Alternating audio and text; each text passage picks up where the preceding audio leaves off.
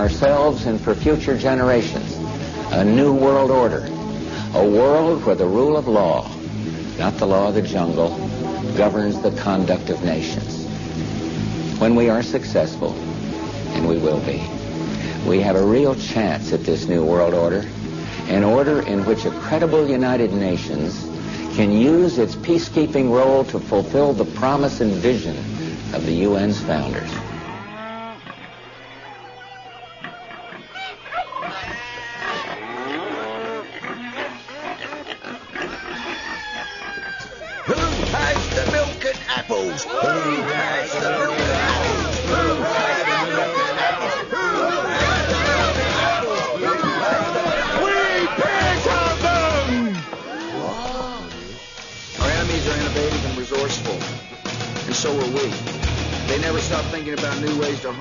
Harm our country and our people, and neither do we. They want us to leave. That's what they want us to do. And I think the world would be better off if we did leave. Alrighty, folks, welcome back to the Animal Farm here on the Revere Radio Network. It is Friday, December 14th, 2007. I am your host, Ben Miller. I'm hanging here with my co-host, Tony Pax. Hello, Ben. And we also got Pyeth on the board with the funny sound clips. Tonight we're going to be talking about the latest news from uh, Daniel Estulin. And he was talking about the supposed plot to assassinate our beloved Ron Paul. Um, so we're definitely going to be taking your phone calls on that, and uh, we want to hear your opinions uh, for sure on that one. The the call in number is at 914-613-3166. That is 914-613-3166. And uh, if you're afraid to call in or anything like that, feel free to uh, drop us an IM on AIM, and the the name is Animal Farm Show, all one word. Uh, and the, it's also uh, Animal Farm Show for our Skype line. So if you want to call us on Skype or if you want to drop us an IM on Skype, feel free to do so. Uh, but we're going to start off here with this article, and the heading is uh, CIA torture plane crashes in uh, Mexico carrying four tons of cocaine. Drugs and alcohol. Yeah. Why, why don't you actually? Why don't you just read it one more time, Ben, just so people don't think they heard uh, something wrong there. It, it's it's actually true. A CIA plane crashed. CIA plane that was used for uh, um, uh, transferring people to countries where they could be tortured Oh yeah. Well, of, you know, of course. for rendition was carrying four tons of cocaine. There's a lot Gotta of love stuff. freedom. Yeah, me too. There's actually a lot of uh, news this week about about that, about waterboarding specifically, and the steps in, in which uh, you know gets taken about that. What we actually we have some Fox News clips about that, and you know we'll go over it, folks. But uh, there, there's a huge controversy about it, and uh, there was a segment on Fox News. Of course, it was Fox and Friends, where they interview some general, and the question was, you know, are Americans above torture? Shouldn't we be above it? Uh, let's get to that. I, we'll get to that. I know. I, I have a million things to say about that, but Okay. let's, let's I, I just want to let's go over the, the, the CIA torture that that crashed. Well, first has off, Ben, four tons of cocaine on board. I want to say that it's good to have you back, and It's- it's uh, great to not be to get back. sentimental. You and Pyeth both. It was it was real lonely last week. I was drinking by myself. I felt like a loser, uh, and I'm glad you called in and all that. But it, first of all, it's it's good to have you guys back. So go ahead. All It's it's excellent I'm to done. be back. Um, so yeah, we do have this CIA torture plane uh, caught with four tons of cocaine aboard. Um, and this isn't you know every every so now and then a, a, a CIA plane or an American military plane will be caught with you know maybe like seven bags of ecstasy on board or Oh, like, yeah. you know cocaine or they're they're constantly bringing in drugs into the country, but.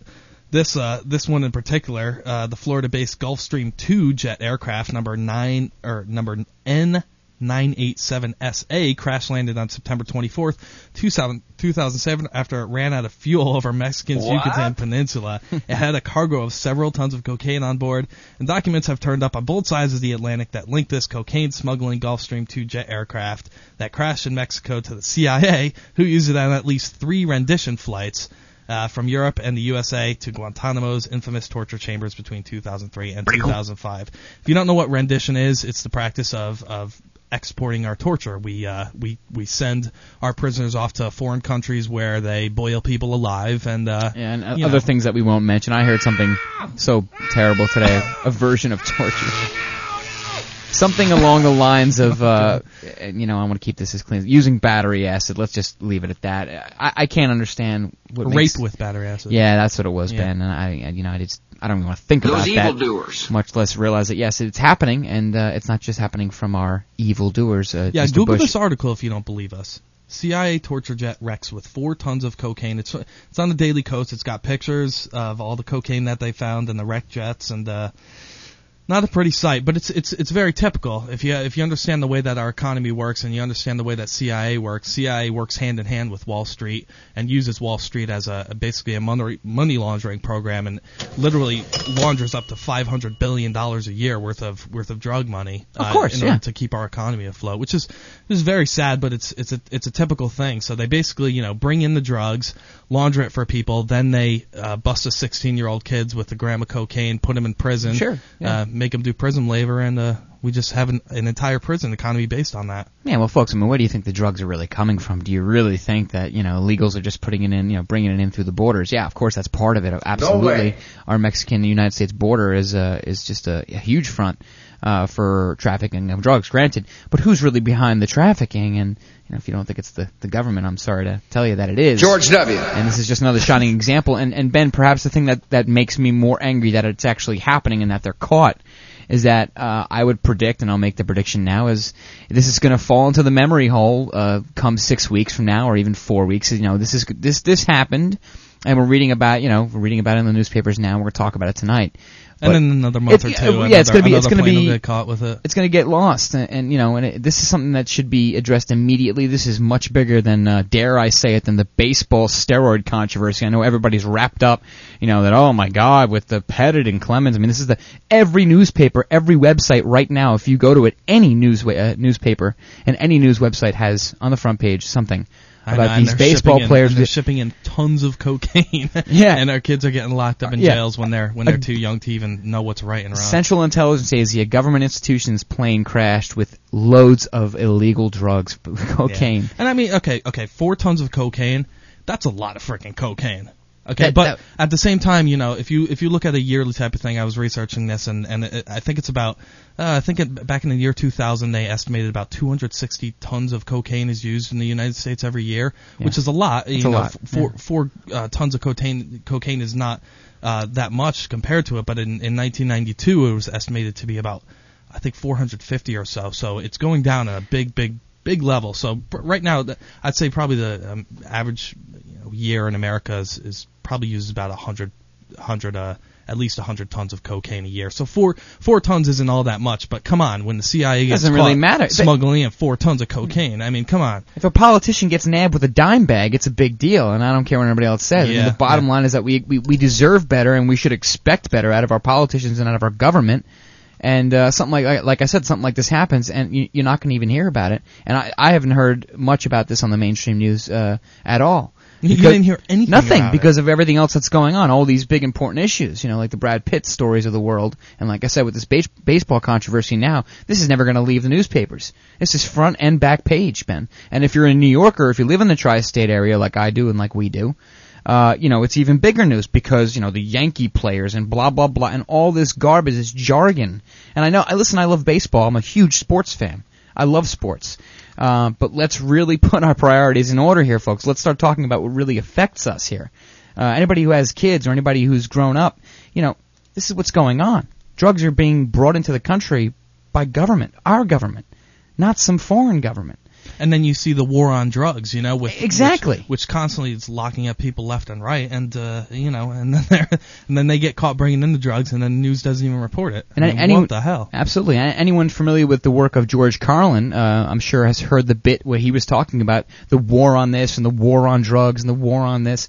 And uh, he goes into eventually say that, you know, there's no war on homelessness because there's no way for the corporate swine to make a profit off of it. And I think he makes Yeah. a good point. But yeah, every time we have a, a fact. every time we have a That's a problem in this country, and just to kind of paraphrase what Carlin said, every time we have a problem in this country, we declare war on it. Okay, we have the war on the drug, you know, the drug cartels, war on drugs. And there's no war, there's no, nothing's being done about it, it's not getting any better. Well, here's the thing: every time they declare a war on something, it increases in that. So you declare a war on drugs, and then there's more drugs in the country. Exactly. And then you declare a war on poverty, there's more poverty. Declare a war on illiteracy, more illiteracy. Declare a war on terror, more Yeah. terror. You know, it's a, it's a it's a very simple thing. Every time they uh, uh, declare a war on something, that means Yeah. that they want more of it. everything, uh, most of everything that you hear out of out of politicians, when it, whether it's bill making or policy making, it's always double speak. It's always blue is red and white is white is black and peace is war and and, and uh, you know you, et cetera, et cetera. You understand what I'm talking about? Um, and like you said, Ben, every time there's a war declared on something, nothing gets done. In fact, it gets worse. And you have to start scratching your head and asking these questions about why. And when something like this, uh, something like this happens, when the CIA gets, you know, caught with this, I, I don't know what else to say about it. But um, I hope they declare war on Ron Paul. well, I think they, I think, in, I think that in their own sense they have, but yeah, they haven't openly declared. It, it's the same, you know, it's, and it seems to be the same thing. And any, anybody who's a teacher out there, call in and clarify this. But anything uh, regarding education, specifically talking about no child left behind, oh Christ! and that means the exact opposite. And I'm not going to go on a rant. I, I went to school for teaching, so I, I was, you know, firsthand uh, dealing with this and understanding and learning about it. But yeah, no child left behind basically means children left behind for numerous reasons. And it's not just about, you know, it's not just about cutting gym and art, uh, you know, to. Uh, to, to better their math skills, our, our test scores are miserable, Ben. We're we're becoming a ridiculously stupid nation. Oh yeah. It's not my opinion, I, and I'm I'm I'm ashamed of it. I mean, it's it's well, it's a shame because every single war that's declared is actually really a war on us. If you think Of about course. it, you know what I mean. I got this article right here, Go ahead. um, and this is this is really bad too. Uh, oh man, the the headline is "No good deed goes unpunished in New York," and in in New York, it seems that police officers are trying to entice good Samaritans into breaking the law. Maybe there aren't there aren't enough crooks on the street, so they have taken to turning people who are perhaps trying to do a good deed into criminals. Have you ever seen a lost wallet or misplaced a purse and picked it up with the intent of returning it to its owner? Well, you should be aware that you may be ki- committing a crime. Plainclothes police officers have been planting purses in department stores and then watching to see who would pick them up. In one Macy's store, three people were arrested when they picked up the purses. These Seems people, perfectly reasonable. these people who could not easily intend, who could have easily intended to return the bags, now face being indicted on charges that could send them to state prison. Nine months ago, the police orchestrated a similar plot named Operation Lucky Bag, but luckily enough, prosecutors and judges had the sense to shut them down. There was great concern that the operation did not take into account the people who intended to return the bags, and that everyone who picked up the bag was considered a criminal, regardless of their intentions. Can you believe this? Uh, ben, if you're asking the wrong guy, yes, of course I could believe. With all the stuff going on today, you know, there was a there was there was a story about you know some guy giving CPR to someone and they you know cracked their rib, and the guy's taking him to, to court now. Oh, You know, it's, Christ. it's just like, yeah, you know, and uh, you know, it, it, and I think we spoke about this earlier, maybe two or three shows ago, where you know, our country in particular, um, we're becoming a society that spies on one another and tattletales on one another, and and we're certainly missing the bigger picture where um, we're supposed to work together. The, the citizens of the country are supposed to be unified, and, and if if we were, even if we were closely unified in some regard, uh, none of this stuff would be able to go on. It wouldn't it wouldn't be able to uh, to take place. Um, but unfortunately now it's it's oh well I saw him do this and I'm tattletelling on this and, and it's just it's it's completely backwards if you ask me Ben and I I'm not not happy about it at all. You got to look after one another, I look after your neighbor. Yeah, absolutely. I know the human being and fish can coexist peacefully. We got an instant message here from uh, Teresa, and she Hello, says, Teresa. And she says, "Are you Hey, kidding me? baby. Starting September, New Jersey is going to require flu shots for preschoolers. This is another thing too, Ben. I, I wanted to speak about this when we had our uh, not last week, the two weeks before. There's a lot of there are a lot of articles coming out now. There's a lot of stories now about vaccines, and I spoke about this with a couple of my family members, and I have been talking to my friends and, and close ones. Um, there's a lot of issues with these vaccines, and I, and I think the, you know to sum it up, the general story here is that a lot of children, babies, kids, adolescents, teenagers, um, who are so-called required to get these shots uh, are getting sick. And I maybe we'll pull up an article uh, when we get back from the break or something. I, I have to try to find it, but there's a huge controversy and.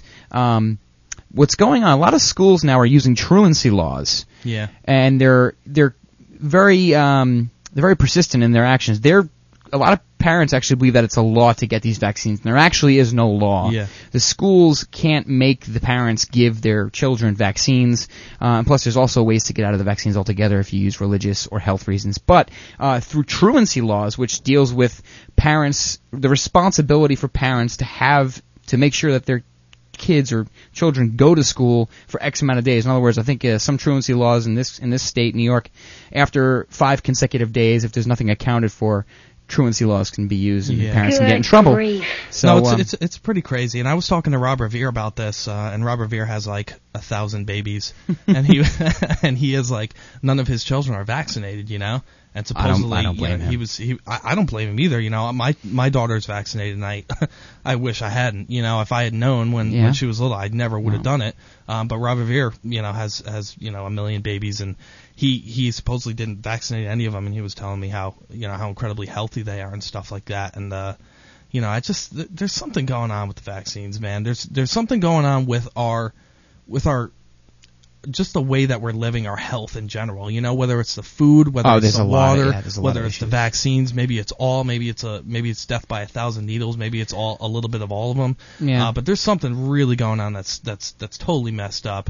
Oh Um, yeah, we we could do an entire show just on on health uh, health threats and you know you just try to get a healthy meal in this country and good luck. Uh, g- you know, give me a call. Let me know where I oh, can there's find no one. there's no chance. I mean, even man. if you're not, I mean, granted, and we're not just talking just vegetarian eaters. I mean, generally those people are very healthy with their habits. But you know, you go to a gas station, you want to get something healthy. Good luck. You go to a supermarket, it's it's not easy. But and I don't want to delve too deep into this, Ben. But uh, one of the big theories and uh, what's going on, one of the big issues with vaccines is that um, a lot of people believe that the mercury, uh, or if uh, if not some other chemicals in these vaccines, are causing autisms. I personally believe that. And yeah, mercury is not good for you. Yeah. When you, when you remember back in science class, if you broke a thermometer, they said get away from the thermometer because the mercury can kill you. evacuate the entire Yeah, they used to school, eva- you know? Well, they used to evacuate the, the classroom, and the first thing that they taught us was never, you know, don't drop the thermometer. If you do, get away. yeah, Because mercury can kill you. It's a toxic because it'll chase after you like Terminator. well, 2. yeah, but you know, and then you and then you look and you find out that, that mercury is in the vaccines, and we're not just talking about children's vaccines. We're talking about flu vaccines for the general population. Makes you scratch your head. Yeah, I mean, and, and and one more thing on this, Ben, before we go on to the next topic. But if and this is interesting, one of the biggest pop icons I'd say in the mid to late '90s was Jenny McCarthy, and she was all over TV, TV, and she was the Britney Spears of that time. And thank thankfully for her sake, she wasn't you know destroyed like She Britney didn't shave Spears. her is. head. But um, I saw a special with Jenny McCarthy on television. Is she still hot? How's she looking? Yeah, she's she's very beautiful. I mean, she's Alright. she's a very beautiful woman. But we'll have that conversation off air. no, but I, th- I th- th- what's going on is she had one of her she had her child vaccinated, and her child's I think I think her child's got autism. And she's leading the. No! she is actually, a- and I and don't quote me, folks. It might have been, it may be a different syndrome. I don't know off the top of my head, but she is a huge advocate for looking into these vaccines. I mean, and I guess I guess the layman, the, the general person out there would say, "What you know? What the hell are you guys talking about? Vaccines are there to prevent disease." And of course, yes, I understand that, and that's the obvious point of vaccines. But the problem is truly that vaccines are causing issues, and that is a, a huge concern. and not to be a negative Nancy here, but if you you know look at the water and look at fish that we eat just in our food, there's it's been shown that there's a massive amount of mercury in the fish that we're eating, um, and and it's just you know mercury's not good for you, folks. I don't care who you are. I've actually had debates, but I, I, you know, I don't understand what keeps people dumb. I mean, I- I've I've spoken. Maybe it's the mercury. I guess it is mercury, but I've spoken to, to former coworkers about stuff, and I've, you know, briefly one time I remember touching upon the, the mercury thing, and I spoke to uh, this fellow about it, and, you know, he's like, well, you know, I've never actually seen any evidence about the mercury and how it's linked to autism. And I'm just sitting there saying, you know, what the hell? What do you have to do to these people?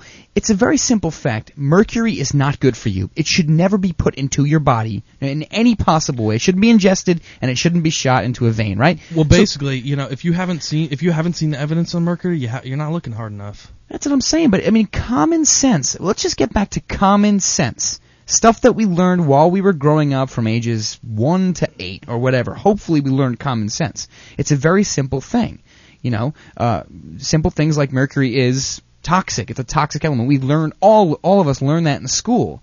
It's like radiation is toxic. It's a simple thing. You know, we all know these types of things, but then if we try to put in, put them in political perspective and talk about vaccines and possible uh, issues, and, and you know, I don't have the facts off, to, off the top of my head, but I know that autism has risen at an astronomical rate, Ben, and it's not just uh, it's not just down south. Apparently, New Jersey, I believe, is the top. Everywhere. I believe New Jersey has the highest rate of autism. Uh, um, the increase in autism cases. So, but ultimately, you cannot go anywhere without seeing an That's what I'm autistic child. Now, you can't go to the, you can't go to school and w- without seeing an, an autistic child, or go to the mall or anything. No. You, they're everywhere now. It's what is what's the odds right now? I think last year in 2006 it was one in 72. I heard Maybe something even more around. now? I even heard something even worse than that. And you know, when, when you think about it, It was is- 126 by. Was it one in 126? I hear different numbers.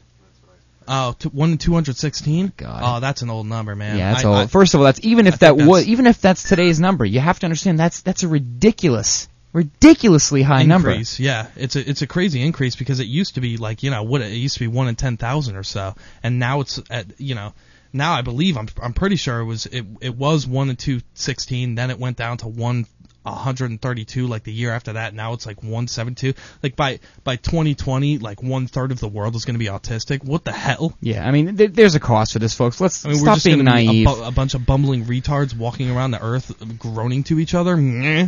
This, this wasn't you this wasn't going on. retarded. This wasn't going on 30 years ago. It wasn't going on 80 years ago. It wasn't really going on 20 years ago. And you don't need to be uh, 85 years old to realize this stuff. It's really common knowledge. And you know we're already getting off on a rant. Uh, you know the basic line here, folks, is that things are things are bad. Things are not good. Uh, we're upset about it. We want to try to inform everybody listening to this show, and you know, and get you mad. Yeah, we want to get you mad, but we also want you to participate and give us a call 914 613 3166. You can Skype us at Animal Farm Show with uh, which is one word there and also instant message us at AIM Animal Farm Show and once again the number is 914 613 3166. Tell us where we're wrong. You know, we haven't had someone disagree with us really ultimately yet. We want people to disagree. We want to get your take out there because it's not us. Uh, we're not going to make the difference. It's going to be you. We're coming up to the first break. You're listening to the Animal Farm Radio Show. Ben Miller, Tony Pax, and Pyeth. We'll be right back after this short break.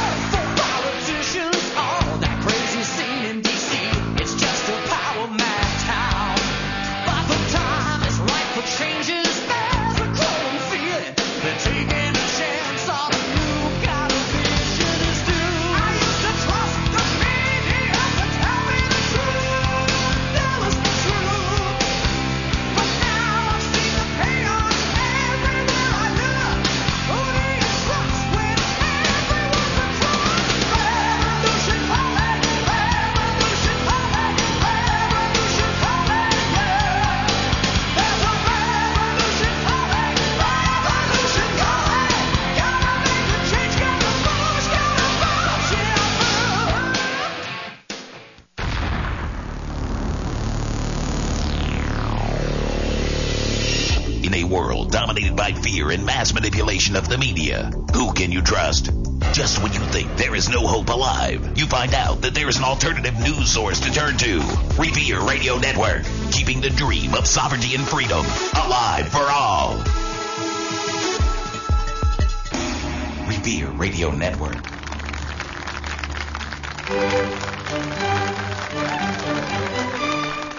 The views and opinions expressed in the following broadcast do not necessarily reflect the views of Revere Radio Network, Rob Revere, or any other host on the network.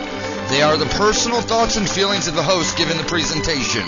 We support total free speech here at Revere Radio Network, even when it's ugly. Enjoy. Hey, you're listening to Revere Radio Network. Stay tuned. If you want to give us a call here at the Animal Farm, dial 914-613-3166. Yeah, go ahead and finish up. Finish up. The idea is to try to help change the Middle East. Now, look, did, part of the reason we went into Iraq uh, was uh, the main reason we went into Iraq at the time was we thought he had weapons of mass destruction. It turns out he didn't, but he had the capacity to make weapons of mass destruction. But I also talked about the human suffering in Iraq, and I also talked the need to advance a freedom agenda. And so my question, my answer to your question is, is that imagine a world in which Saddam Hussein was there, stirring up even more trouble in a part of the world that uh, had so much resentment and so much hatred that three that, that people came and killed three thousand of our citizens. You know, I, I've heard this theory about you know everything was just fine until we arrived, and then, you know, kind of the, the you know stir up the hornet's nest theory. It just it just doesn't hold water as far as I'm concerned. The terrorists attacked us and killed three thousand of our citizens before we started the freedom agenda in the Middle East. They were What did Iraq have to do with what? The attack on the World Trade Center. Nothing.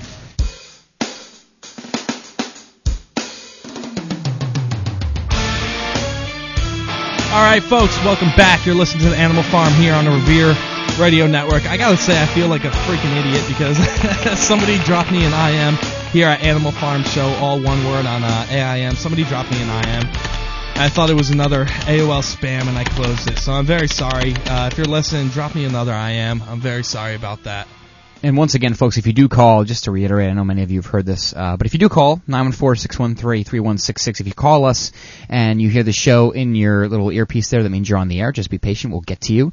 Uh, little rant there, Ben. You know, we were talking off the air about just, you know, all these things that are going on, and I think uh, a lesson to be learned, or at least one point that I wanted to make is, you know, we're doing this show because our breaking point pretty much has been reached. We're, we're trying to give as much back as we can and trying to make some kind of difference, uh, because we feel that things are bad enough, if not really, really bad, and we're just trying to do our part. So, um, you know, there, there it is in I'm a just nutshell. sick of all Yep. of them. There you go, Alex. And Pretty Pieces much. of filth. Well, Teresa dropped us another IM too, and also had said that uh, Jenny McCarthy wr- Hey, wrote, a, baby. wrote a book on her experiences of uh, watching her two and a half year old son regress into autism after She did. an MMR shot.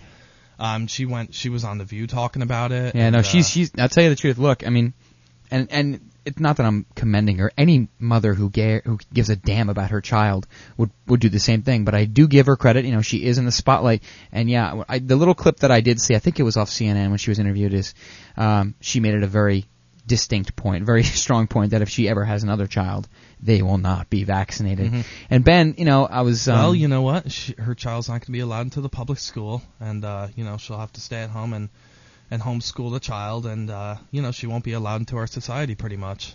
just just imagine, just try to imagine. And grant, you know, granted, Ben, you have you have a child. I don't. Uh, I can't understand what it really, you know, is it feels like. But just imagine if you have a, a child and that child gets sick because of a vaccine that you thought, as a parent, it was required to get. And I think we do uh, need. I think we have a responsibility to have a show. We we need to have a show on vaccines. We need to start bringing a little bit more light to the subject because I think some people who are listening might not know the whole story, and certainly I don't know the whole story. I just know a little bit. Uh, we got we got to bring some light onto this. Yeah, I, I think it's important. I'm glad you brought it up, possibly Glenn. Imagine it. I cannot possibly imagine it. Well, it was Teresa that brought it up, and, and I thank you for doing so, Teresa. Thank you, but Teresa. I can't. I can't imagine that as, as It's a, sick. a- Thank as you. a father watching your watching your son to, or, or your daughter, you know, get a vaccine and then. and then all I of mean- a sudden they go into a seizure and become autistic. Like what the heck? Can you? I, I mean, it's just for as a parent for me, it's like my daughter has a a cold or a headache or or a fever or something, and I break down and turn into a little whimpering fool. and it's and and just I couldn't imagine that. Yeah, I mean, well, you know, just some of us actually have unconditional love, you know, and not to get all soft on you, but geez, I mean, you know, we, we care about each other, we care about our friends and our family, and uh, like I said, the breaking point is different for every man and, and woman, but uh, for the most part, it, we're reaching it right now. I mean, it's it's it's crazy. Um, need more need more whip and uh, drop me an instant message. And we're going to be talking about the elite coming up, and we're going to be talking about the elite that Sure. uh, and their plans to assassinate Ron Paul or so so forth. Uh, Daniel Estulin came forward and he had stated that um, from his inside sources at the Bilderberg Group that the uh, very inner, inner inner circles were talking about assassinating Ron Paul. Well, they didn't say assassinate; they said "quote unquote" remove Ron Paul. They want to kill us. which I guess is a is a you know nice way of putting assassinate. But um, you know, Uh. one of these insiders is Bertrand Russell, and need more need more whip. Drop me in some message with a Bertrand Russell quote, uh, which has to do with what we're talking about. And it's just an incredible quote. Uh, he says, "Diet, injections, and injunctions will combine from a very early age to produce the sort of character and the sort of beliefs that the authorities consider desirable, and any serious criticism of the powers that will become psychologically impower- impossible."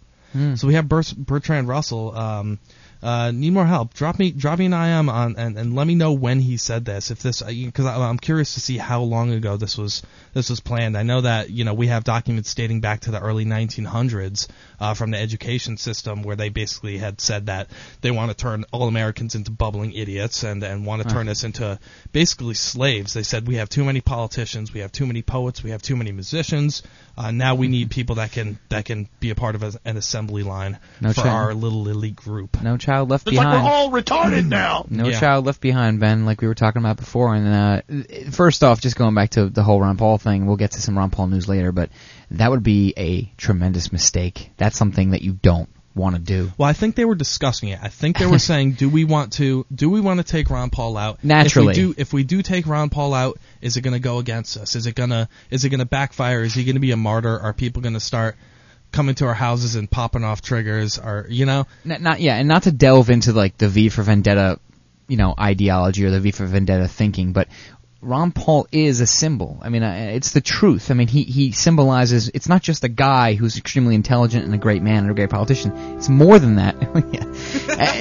Ron Paul is a symbol. He he symbolizes everything that is good preach it, brother. With America and Americans and American people. And it's just the yang uh, conquering the yin at this point. We need Ron Paul, but it's not just Ron Paul. He's inspired. Wh- who was the guy who said, Ben, and you could probably give me his name, who was the guy who coined the slogan, Ron Paul cured my apathy? And I- I'm sorry I don't remember the name. I just No, saw it. I don't. I never heard. You that. never heard that. Well, we're going to look it up during the break, and I forgot the name, and I apologize. I know people out there are probably screaming it. Oh, this guy came up with a slogan recently saying, Ron Paul cured my apathy. He wasn't a political guy. He never voted once in any election. Was He- that Trevor Lyman that uh, I don't remember that name, started Ben. the uh, four million dollar a day Ron Paul I don't think that. I don't know. I, I, I won't say because I just don't know. I don't want to make any more mistakes that I've already made already the show. But he came up with that slogan, and, and just the fact that y- you know Ron Paul's turned a man who never even cared about politics into, and not only an advocate but a, a super advocate, an uber advocate, someone who's making a real difference. That's what is going on. For thank you, thank you.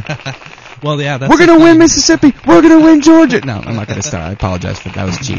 Need I'm more better whip, than that. Uh, need more You know whip. something? Uh, Not only are we going to New Hampshire, we're going to South Carolina and Oklahoma and Arizona and North Dakota and New Mexico. We're going to California and Texas and New York. We're going to South Dakota and Oregon and Washington and Michigan. And then we're going to Washington D.C. to take back the White House.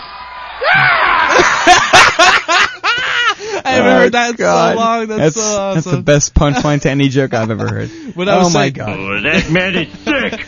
Need more whip. Drop me an instant message, and he. Um, this was actually in Bertrand Russell's book, "The Impact of Science on Society." He wrote in 1953. That was on page 49 to 50. And I'm going to read this quote one more time, just because it's. Yeah, it's, go ahead, uh, Ben. Read it. it's, It's uh, heavy hitting.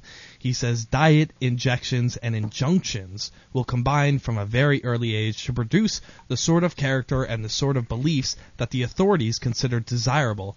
And any serious criticism of the powers that be will become psychologically impossible. I think we're halfway halfway there, Tone.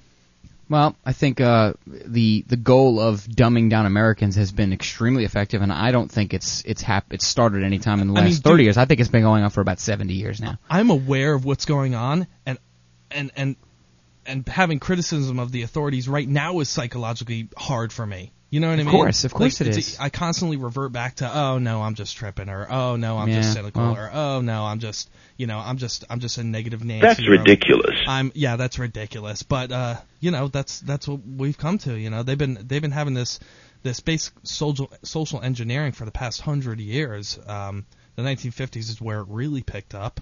Um, but you know, being being born in this world, it's it's it's even hard for me to to uh, criticize the powers that be. As Well, I mean, you know, Russell says. Absolutely, and, and nobody George W. nobody wants to believe that their government is not just corrupt, but extremely. I don't want to use the word evil because evil means something different for everybody. But yeah, evil. Those I mean, evildoers. Extremely Evil. corrupt. You know, no one wants to believe that their government could possibly attack their own people. No one wants to believe that the government would um, specifically put uh, you know toxins in vaccines that do these inhumane things because we all think that oh you know our politicians granted they're corrupt and all but you know they're they're not going to do that to their own citizens. That's ridiculous. Um no you know if you want to believe that then fine then go on and, and do what you have to do. Well, I think I think you know one of the hardest things to uh, to believe is that you know that that they're the elite human beings that are basically running our society are are really as far reaching as they are into our into every aspect of our lives into every organization that really uh, that really uh, runs things essentially you know the FDA the FCC the uh, the FBI, the CIA, the White House, the politicians. I mean, they have tentacles in every single arm of our government, every single organization that's um, in our government. You know, so it's it's it's pretty pretty crazy. And I think that's one of the hardest things for poli- pe- people to believe. But if you look at organizations out there like the Council on Foreign Relations and the Trilateral Commission and the Bilderberg Group, Yeah, and you look at their you look at their member lists, you see you see people in every single organization. You see people from the New York Times. You see you see Diane Sawyer who's on TV. You see Anderson Cooper. You see all the people that you see on TV that are members of these organizations, which stated goal is to take down the United States and to and to destroy its sovereignty. Yeah, and I think I think the And I think one of the reasons about Ron Paul, and I'm sorry to interrupt. No, you, you- One of the reasons about Ron Paul is that Ron Paul makes you understand what it feels like to be an American again. You know, he makes you understand that it's good to be an American. America means something. It's always meant something. And these bastards that are trying to destroy it are not right. They're not Bunch right of at all. Absolutely, Ben. I- Absolutely. I don't think I could say anything better than what you've just said. But I, I- just to add on there, I think uh, one like like that slogan goes, uh, Ron Paul cured my apathy. It's not just apathy. It's it's it's trying to help people unlearn what they've been taught. This idea that you know we're invincible, we're America, and it's totally okay if we sit at home and watch football every Sunday and not pay uh, you know any attention to government, government officials, politicians, or any current events. You know that's the other thing too. When you talk of, uh, to someone about politics, just the word politics comes in mind, and once you even tell someone uh, or, or mention that word, they get you know they get turned off immediately. They can tell you any stat of any baseball player or football player. They can tell you who won the 63 Olympics. They can tell you who won the World Series in 85. But, you know, you try to talk to them and say, well, who's, you know, Secretary of Defense? And they have no idea. And this is not just a coincidence. Yeah, It's- they could they could tell you how many milligrams of, of steroids Barry Bonds injected to his ass cheek. They can't tell you. They cannot tell you how. Thank you for that visual there, they can't tell you who who the vice president of the United States is. I mean, this is not a coincidence. This is not uh, just something that just happened by chance. Yeah, I understand baseball is extremely fun and interesting, and I agree. And sports in general, I'm a huge sports fan, like I always say. But at the same time, there were- there was also a time in this country where people would talk about politics and have the same enthusiasm and, and passion. Well, it's natural because it affects you. I mean, even if you're the biggest diehard sports fan and your team loses in the World Series, I mean, is that really worse than your child getting sick off a vaccine? I mean, where the hell have our priorities gone? In the drain. It's all gone down the toilet. And, and, and again, I want to be fair. I think a lot of Americans are waking up, and the more you realize, um, the more you see the success of Ron Paul, the more you realize, yes, this is it's real. First of all, it's much more than just a man running for president now, in my humble opinion. But more more than that, even uh, this is not going to stop with the election that's going to come up in about 380 something days. This is for this is going to stay. People are waking up.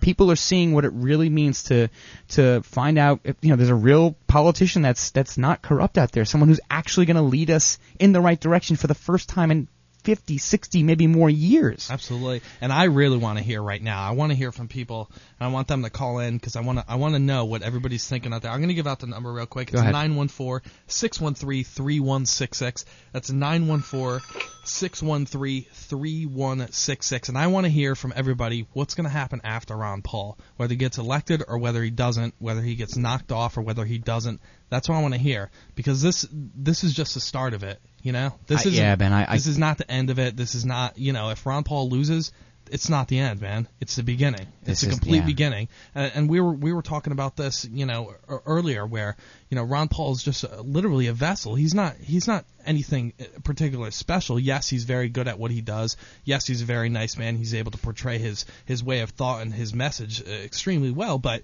he's not the focal point of this of this movement. It's not like if if we lose Ron Paul, this movement's not going to end in And the slightest yeah. bit. I mean, this is that we're taking steam. The only thing Ron Paul was is Ron Paul was a was the vehicle in which our message was getting forward, and he was the focal point where we could focus all our thoughts and all our energy on. That's what he is. Yeah, I mean, all you have to do is listen to this man speak, and, and immediately you're going to hear something you've never heard. You're going to hear a way of speaking, not this thumb up pointing out to the crowd, I'm going to fix, I'm going to fix. No, no, no. He gives you the facts, he opens up your mind.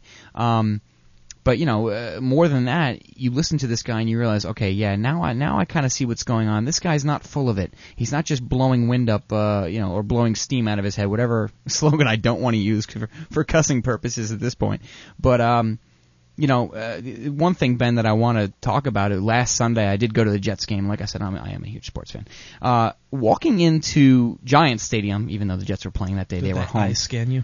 No, no, no, Ben. This this is a story that uh, is actually a very positive one, and and you know, kind of almost like the story that'll bring a tear to your eye. I'm walking into Giants Stadium uh, with with my girlfriend and a bunch of uh, her, her friends, you know, her some of her relatives, and you know, you see people throwing their beer bottles away, and you know, they're getting searched to go on the thing, and they're JETS, you know, jetting the chant. I see a guy with a Ron Paul sign. Oh, amen. Ron Paul for president, the the blue sign. I look at him, I go up to him, I you know, I, I give him a high five, and you know, it's just to me, it just makes me realize I've never, I've been to a hundred thousand sporting events in almost every different sport. I've never seen ever anybody toting uh, a, a political sign ever. Not even a pro-life or pro. Never, ever, ever, ever, Dude, ever. There's a connection there, man. I was driving down the street on my way to work one day, and this freaking guy pulls up next to me because I have a Ron Paul bumper sticker on the back of my car. Right. He pulls up next to me and start honking his horn. Right. He looks over to the right at me. He's like, "Yeah, Ron Paul." He puts his fist up, and it's, it's incredible. amazing. There's there's this connection, you know. Me and my girlfriend went uh went to uh, uh my daughter had a had a Christmas pageant at our church, Right. and I saw a Ron Paul sticker on the on the back of uh, one of the cars in the parking lot, and Okay. I'm, I'm cheering, you know. I'm like, "Woo! Yeah, Ron Paul!" You know, I'm all excited and stuff, and I'm sure the guy, if the guy saw my bumper sticker, he would have been all excited too. But there's a there's a connection there. There's Right. a a revolutionary connection, uh, an American connection, I guess, that really just takes you back to what it truly is to be like a- an actual American. You know. Yeah, and, and you know, and we're you know we're we're kind of fleeing off into the patriot uh, patriot type talk, and I love it. I mean, it it, it really does make me it it brings a a nice sense of relief. I mean, and I've I've tingles. I well, I've said a hundred times on this show and, and outside of this show, I've said a hundred times that Ron Paul is our last hope, and now I think I'm a, I'm the biggest hypocrite in the world because now I'm saying, well, yeah, but there's also a lot more than just the fact of getting this man into Yeah, office. Yeah, maybe he's our first hope. There's no way they're popping this guy in the head. There's no way they're going to get rid of him. It's not happening. I, ben, God help them. God help them if they even think of doing something like that, because that's when that's when I do something uh, even worse. We are getting a call from our beloved legal correspondent Charles Ratner. Uh, Charles, can you hear us? I can't. Charles, how are you? Oh, hold on. Wait. Intro music for Charles.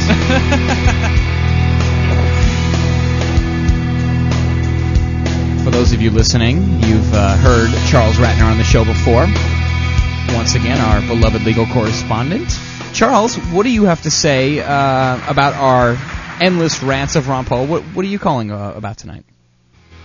Well, I just gotta say, first of all, you gotta stop dissing my boy Howard Dean. Ah, that's not your boy, is it, Rat? Now listen, you know, you know, what, God. I, you know, Howard Dean's got his faults, and obviously there's a his his fall from grace is rather tragic, but uh, uh, there's a lot of there's a lot of parallels between what's happening with, with Ron Paul now and how Howard Dean got his whole start. Because just like Ron Paul, Howard Dean was an outsider. Just like Ron Paul, he didn't agree with all the basic principles of his party. Um, just like Ron Paul, he didn't have a lot of money to start, and he raised most of it on the internet, and he drew Internets. attention for the first time to how the internet can, uh, can help help uh, grassroots politics. Well, I heard I, I read uh, um, Joe Trippi's book. Who uh, Joe Trippi was Ron Paul's. Uh, I'm sorry, Joe Trippi was Howard Dean's campaign manager and was sort of. Um, "Quote unquote," the man responsible for the internet movement or whatever. And uh, I read an article that was actually very funny, and Joe Trippi was was um, uh, talking about the Ron Paul campaign and how it related to the to the Howard Dean campaign. And basically, Joe Trippi had said that the Ron Paul campaign and its use of the internet is like the Howard Dean campaign on crack. He had said. Oh no, it's definitely gone to the next level, but uh, everything's got a foundation, and I, and I think you have to bow to Howard Dean for that. Yeah, no, and, and Charles, not to not to give you the wrong impression, we weren't, uh, you know, we've never bashed Howard Dean on the show. I think we just we we made a, a cheap joke, and it I was don't know, it man. was. I don't really like him. Though, well, I mean, I've never. I tell you, I've never heard him say anything that I've disagreed with. But I, you know, at the same time, Charles, I just think he's partisan. That's why I don't like him. yeah, I mean, you know, and, and granted, there are some things that Obama says that I agree with. There's some things that Mitt Romney has said that I agree with. But at the same time, I, yeah, scary, I know, and uh, and the same could be said about Mike Mike Huckabee, and and and, and I can name a couple other politicians, but I won't. If all that were proven true, I think that would be a very her. serious not her, no, no, Not not, the devil woman. But at the same time, uh, Charles, I mean, and even though you can draw parallels between the success that Howard Dean has had, I and- and granted, even though that Ron Paul has had the internet, uh, I just don't know if we could even put the two in the same ballpark. It's not, and I've I've even heard Ron Paul being compared to Ross Perot because of the, the spoiler factor. People still in the mainstream media have not given this guy enough credit, like him or not. Uh, this is not Howard Dean. He's not you know any other uh, third party candidate. He's not Ross Perot. Ron Paul is is rarely mentioned on the mainstream media. He's being left out of internet polls. He's being left out of telephone polls. He's not even getting any coverage at all. And he's got an army, an army of supporters, not just people supporting him with pins and buttons and signs. Not he's got a he's got a blimp. And But what, what you're saying, what you're saying, Tony, is exactly what we were saying during the Howard Dean campaign, which I took part in. And uh, you know, I mean, everything you're saying now is exactly what we were saying. Why aren't we getting media coverage? And when we finally did, it was just yeehaw 650 times in a night. yeah. You know, so I think the other thing too, uh, Charles. and Uh, it's just like just just like the, the the evolution of music, the evolution. You know, th- this is the next evolution of of internet politics. Is, is what Ron Paul's harnessed into. And granted, it it's a, it's a brand new wave, and it's much bigger, and it's going to have a much bigger impact. Yeah. And and I hope it carry I, I hope it can carry him forward in in a, in a big way. I think. uh Yeah. I think Ron Paul's message, and more importantly, the pe- people he's turned onto his message, um, are what America needs as a cure to what's been going on in this country the past four, seven years. Absolutely. And, and I'm ju- absolutely adamantly opposed to that. Absolutely, and, and, and just Charles, just to add on what you said, and I agree with what you just said, you know, your last statement there, and just to add on, I mean, the benefit of of having the internet for Ron Paul. Now, granted, it was all it's all, everybody's really supporting him from the grassroots, and you know, when he speaks, he's always talking about how people are doing so much, and he's so surprised about it. But I mean, he benefits off of the internet because of the the ability and the support and the you know YouTube, and you have all the video capability now, where Howard D never had that. But yeah, I mean, you know, the bottom line is that um, there are X amount of candidates right now. Um, and, and if anybody out there, and Charles, you included, anybody, if anybody can argue why Ron Paul isn't the best choice for America when thinking about how America was founded and what the idea of America is supposed to be, if anybody can say why Ron Paul is not the best choice, I really want you to call in because I got to hear it. 914 613 3166 uh Ben and you know we've talked about this before. You know I don't I don't necessarily agree with every single thing Ron Paul has to say but at the same time I think the choice is very clear in my in my mind. Very clear. Well, I Charles? definitely- I de- Oh, uh, I'm go ahead sorry. Ben yeah. Do you want you want to go ahead, Charles?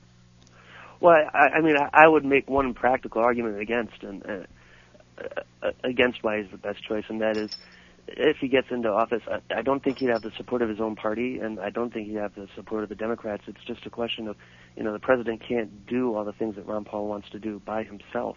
It's how he's going to garner that support among fairly entrenched political parties. I mean, it's really Why a not? practicality. Well, it's I- really a practicality argument. That's that. That would be what I'd put forward. I think that's what I'd tr- like to hear an answer to, maybe. I think I think that's true, Charlie, and I also think that in some ways that that's almost a good thing.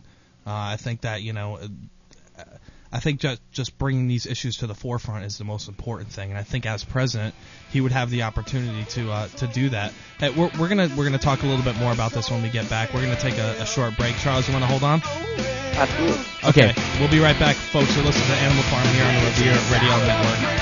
Thank you. Goodbye.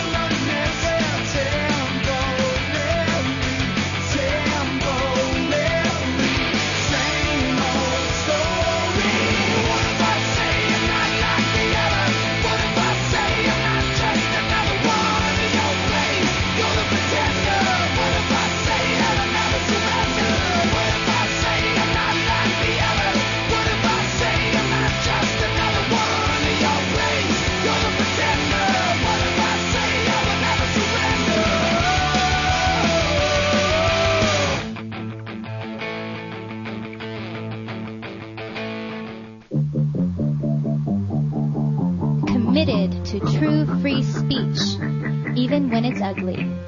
You're listening to the one and only Revere Radio Network. Stay tuned.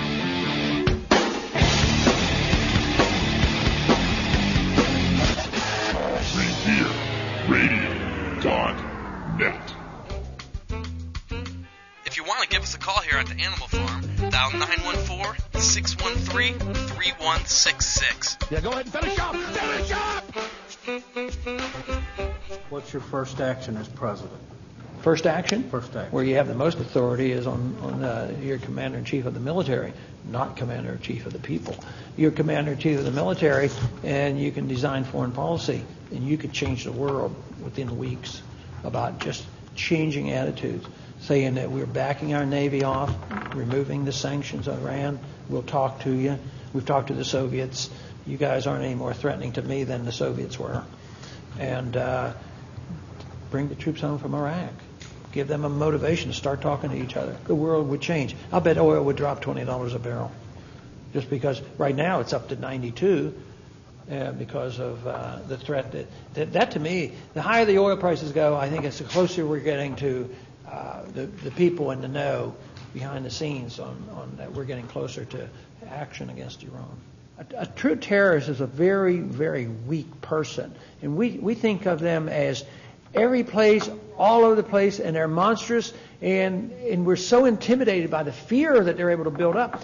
But they're very, very weak individuals. They don't have a country, they have no political base, and they, and they really don't have an army. That's why they have to use, you know, a bomb here and there or a knife here and there, and they have to create terror. Uh, so it is understanding motivation and then a lot of good police work. Uh, not declaring war against a country that had nothing to do with it. We need good policemen. And uh, this is a police activity. I, I wouldn't send private companies over there at taxpayers' expense, trying to avoid the use of our military. That's what we've drifted into. I, mm-hmm. We've never done it like this. You know, they talk about what 150,000, 160,000, mm-hmm. but it may be double that. It's probably over 300,000. Nobody co- they count contractors, but not subcontractors. Uh, hmm. So there's a there's a lot of Americans over there. We, we do well in providing a military defense of this country pretty well. It's the policy of foreign intervention is bad. If you just had limited to defending this country, I would say that nobody can touch us. We we should feel perfectly safe, you know, from any country ever invading us. You know, uh, at least in the foreseeable future. day after day, alone on a hill. The man with the foolish grin is keeping perfectly still. But nobody wants to know him, they can see that he's just a fool. And he never gives an answer, but the fool on the hill sees the sun going down and the eyes in his head see the world All right, ladies and gentlemen, welcome back. You are not listening to the Alex Jones Show. You're listening to the Animal Farm here on the Revere Radio Network. I love that song. That's That's a great song. Ah, you know what? It's a song. I'm not here to, you know. And uh, we have Charlie Ratner on the phone here. Um, we're talking about Ron Paul. Um, and Charlie, what were we talking about before the break? F- fill the uh, audience in, fill me in, fill my brain dead, mercury filled head in. hey, I got the vaccine too. I'm starting to worry. Feel bad for you guys. So, They never stick but, a needle, uh, you know. Uh, you know, it's just about uh, about practicality of what Ron Paul uh, can do if he if he makes it to uh, makes it to the top. Yeah, if he makes it to the White House, and and I was saying before the break that I, I, I agree that it may even be a good thing, and I think that he would he would just bring a, a national debate about this and to talk about you know the uh, the big things in government, the real big things, actual structures like the the the idea of a centralized bank and the idea of centralized education and, and things like that. I mean, the, idea of a centralized bank and centralized education these are these are planks of the Communist Manifesto, and I hate to be paranoid about communism um, because I see what that's done in our past, but um, they really are they really are actual planks of the Communist Manifesto, and I think just having national discussions about these and uh, uh, discussing whether it's a good thing and a bad thing ultimately will be the most important uh, part of a Ron Paul presidency. Yeah, and, and, and Charles, just not to not to go on the bone picking thing, but before the break we had talked about. I asked the question uh, out there if anybody wanted to call in. You know, is Ron Paul not the best possible choice we can make right now? I I never said ever that he's going to fix every problem. I never said that once you know after his second day in office everything's going to go right back to normal. We're going to go right back to prosperity and peace. No, of course not. It's a ridiculous. It's a ridiculous notion to even think about that.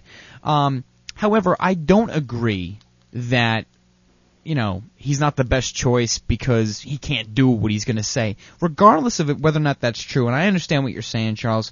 Um, I understand that yes, if he does miraculously get the Republican nominee and then gets gets elected by president who beats Hillary somehow, uh, granted, yeah, he's going to have a lot of opposition because there's other people with other motives involved. But let's also not forget, first of all, that the people uh, will also be given a lot more control and probably would get a lot more motivated and be woken up a lot more uh, rapidly. At, and at the same time, I would have to argue simply that if there's a huge fire, you got to start putting water on it eventually. And if Ron Paul is nothing else, he is some solution, even if it's small, to the humongous, humongous amount of problems that we are facing today.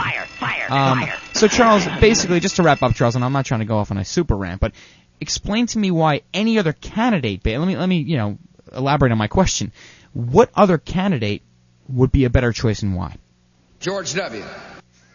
George, you already served eight years almost. You can't get elected. Well, I won't say that I'm too George quick. W. Bush. Uh, God bless you, George. You can't get God, I elected love again. freedom. You're out of here in less than 400 days. Thank God. If this were a dictatorship, it'd be a heck of a lot easier. Hey, Just so yeah, long as I'm the there- dictator. There may yet be a national emergency where he's got to suspend the election. don't even know. jinx, don't jinx it, Charles and, and George. By the way, George. Hey, I don't want it to happen. No, know. it, it- no, Charles and George, you're being very rude. Charles is on the line. Let's have some respect for Charles. Uh, Charles, so please, and again, I'm, I'm just, I want to hear the your opinion. consequences. Tell me why any other of the candidates running right now on either side um, would be a better choice. Well, I, I'd certainly say he's the best Republican choice. I. Oh. Let him finish. I'm sorry. I'm you sorry, know, Charles. We're, we're huge fans. I'm sorry. You're quick to uh, you're quick to diss all the Democrats, I and know. certainly I'm I'm no fan of Hillary's, and uh, and uh, Charles, I, I like several Democrats. I like several I, Democrats. I, I don't like. I don't like really any of the front runners. I mean, I have my own choice in this race. Um, you know, I, I was a Ross Perot man until Sure. you know Martians landed at his daughter's wedding in his backyard, and what? I never, I've never quite heard that one, there, Charles. really, when Ross Ross Perot rigged, wigged out, I kind of had to drop off of that campaign. But I liked what he said, but up until that point, I think a lot of people did too. And you know, I, I, I and again, it was Howard Dean. I, I like these independent campaigns. I, I, I haven't, you know, in, in listening to the Ron Paul uh, speech that you had on in between the break, I'm trying to figure out why it was that Ron Paul hasn't ex- uh, hasn't uh, sparked that same kind of excitement in me. And um, I think it's because, for me, it's because he hasn't just shed the Republican label and, and outright run as an independent. He's certainly not going to get the support of the Republican Party. Well- if I saw him do something legitimate, something workable, like he takes this seriously enough to do what it takes to be president, he'd declare himself an independent now, disavow the Republican Party, and carry forward with the principles that he wants on his own sort of libertarian plank.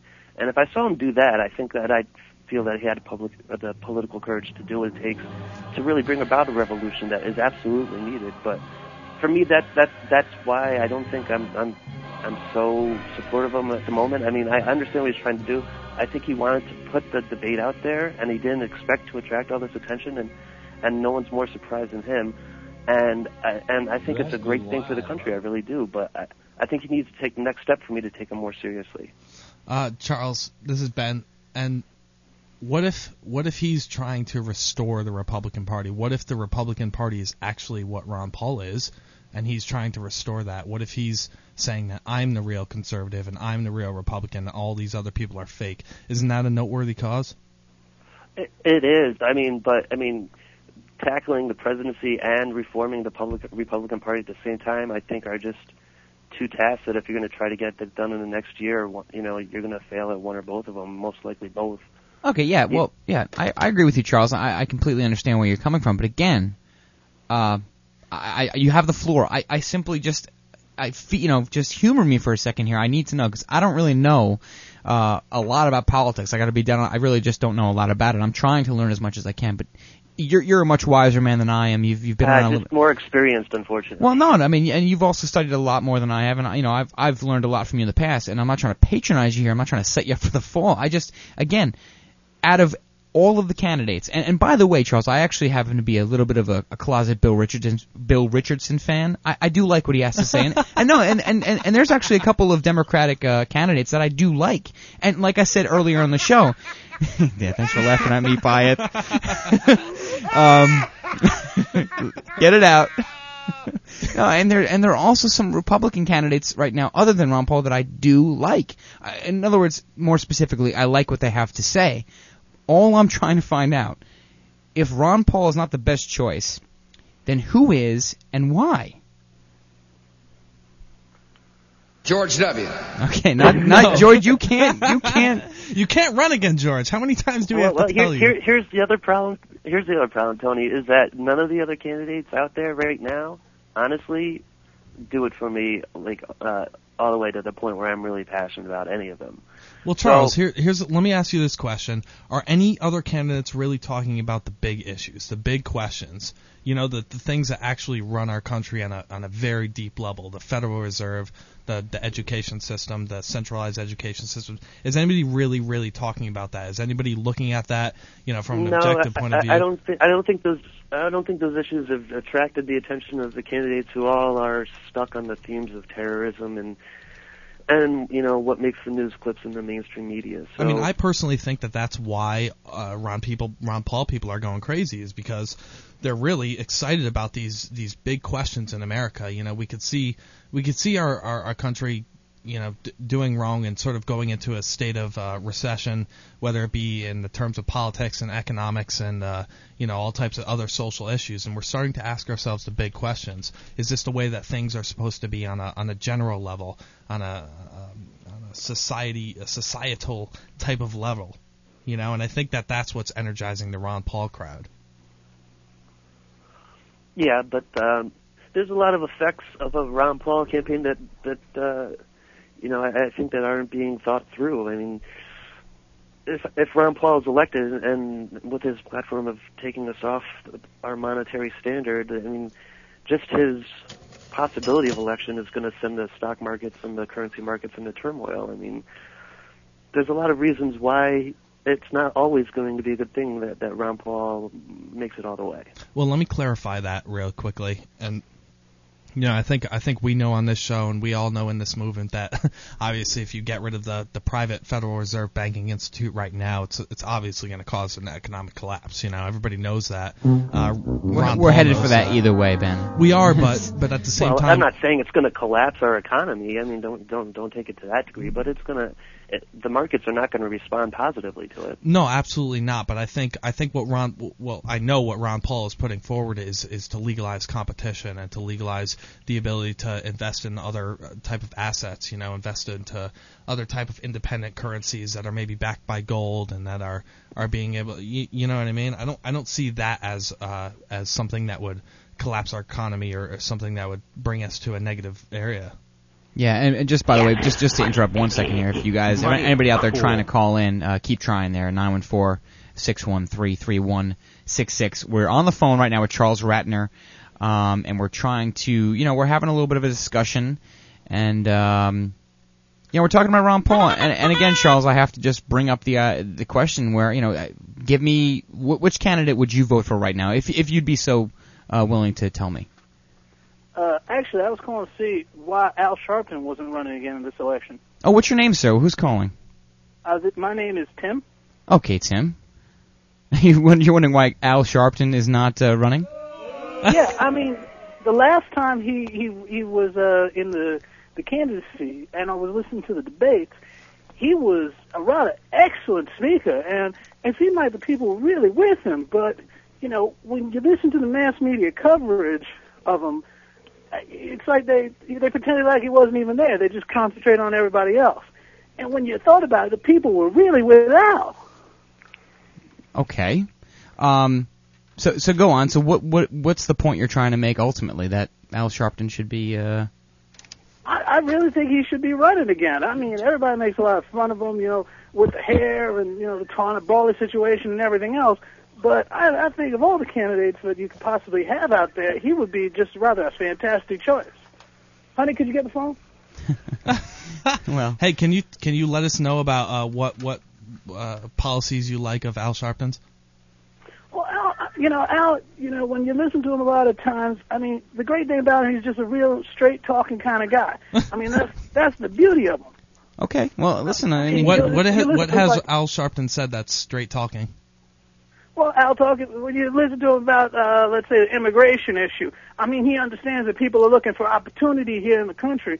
When you know this country was built on opportunity, we should be welcoming people in.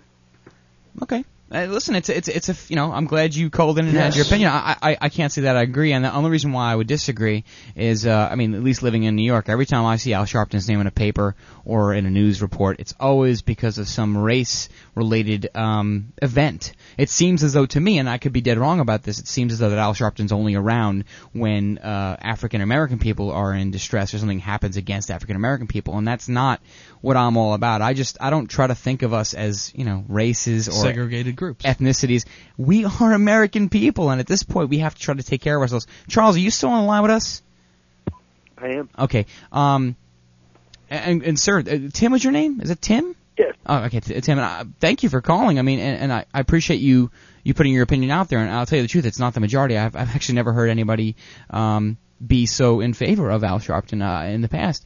Um, Thank you. what else did you want to talk about uh, other than that? Are you a fan of Ron Paul and his policies, or would you uh, would you vote for Ron? Who, who would you vote for? This election right now, I'm I'm just so absolutely disgusted with it. I mean, I think the only you know race going on right now is between you know Barack Obama and Hillary, and that's really just to see whether America's more racist or sexist. Okay. I think I think you're you're absolutely right. Yeah, I agree Tim. with you. But can can I ask you a a, a question about uh, Al Sharpton? Mm-hmm. Um, what do you what do you feel about Al Sharpton coming about coming down uh, you know after the uh, Virginia Tech shootings and, and sort of stating that the the gun rights were absolutely wrong and that you know we should start taking guns away from people and that was the reason that sort of the Vir- Virginia Tech shooting happened. What do you feel about that? Well, I think he's got a very valid point. I mean, if there's a proliferation of guns around and it's so easy for people to get their hands on them, I mean, we here in New York, we need to go through all sorts of licensing to get any sort of handgun or, you know, Absolutely. any sort of rifle or anything else. But many other states, you can just walk in with a driver's license and walk out with a shotgun or a rifle the very next day.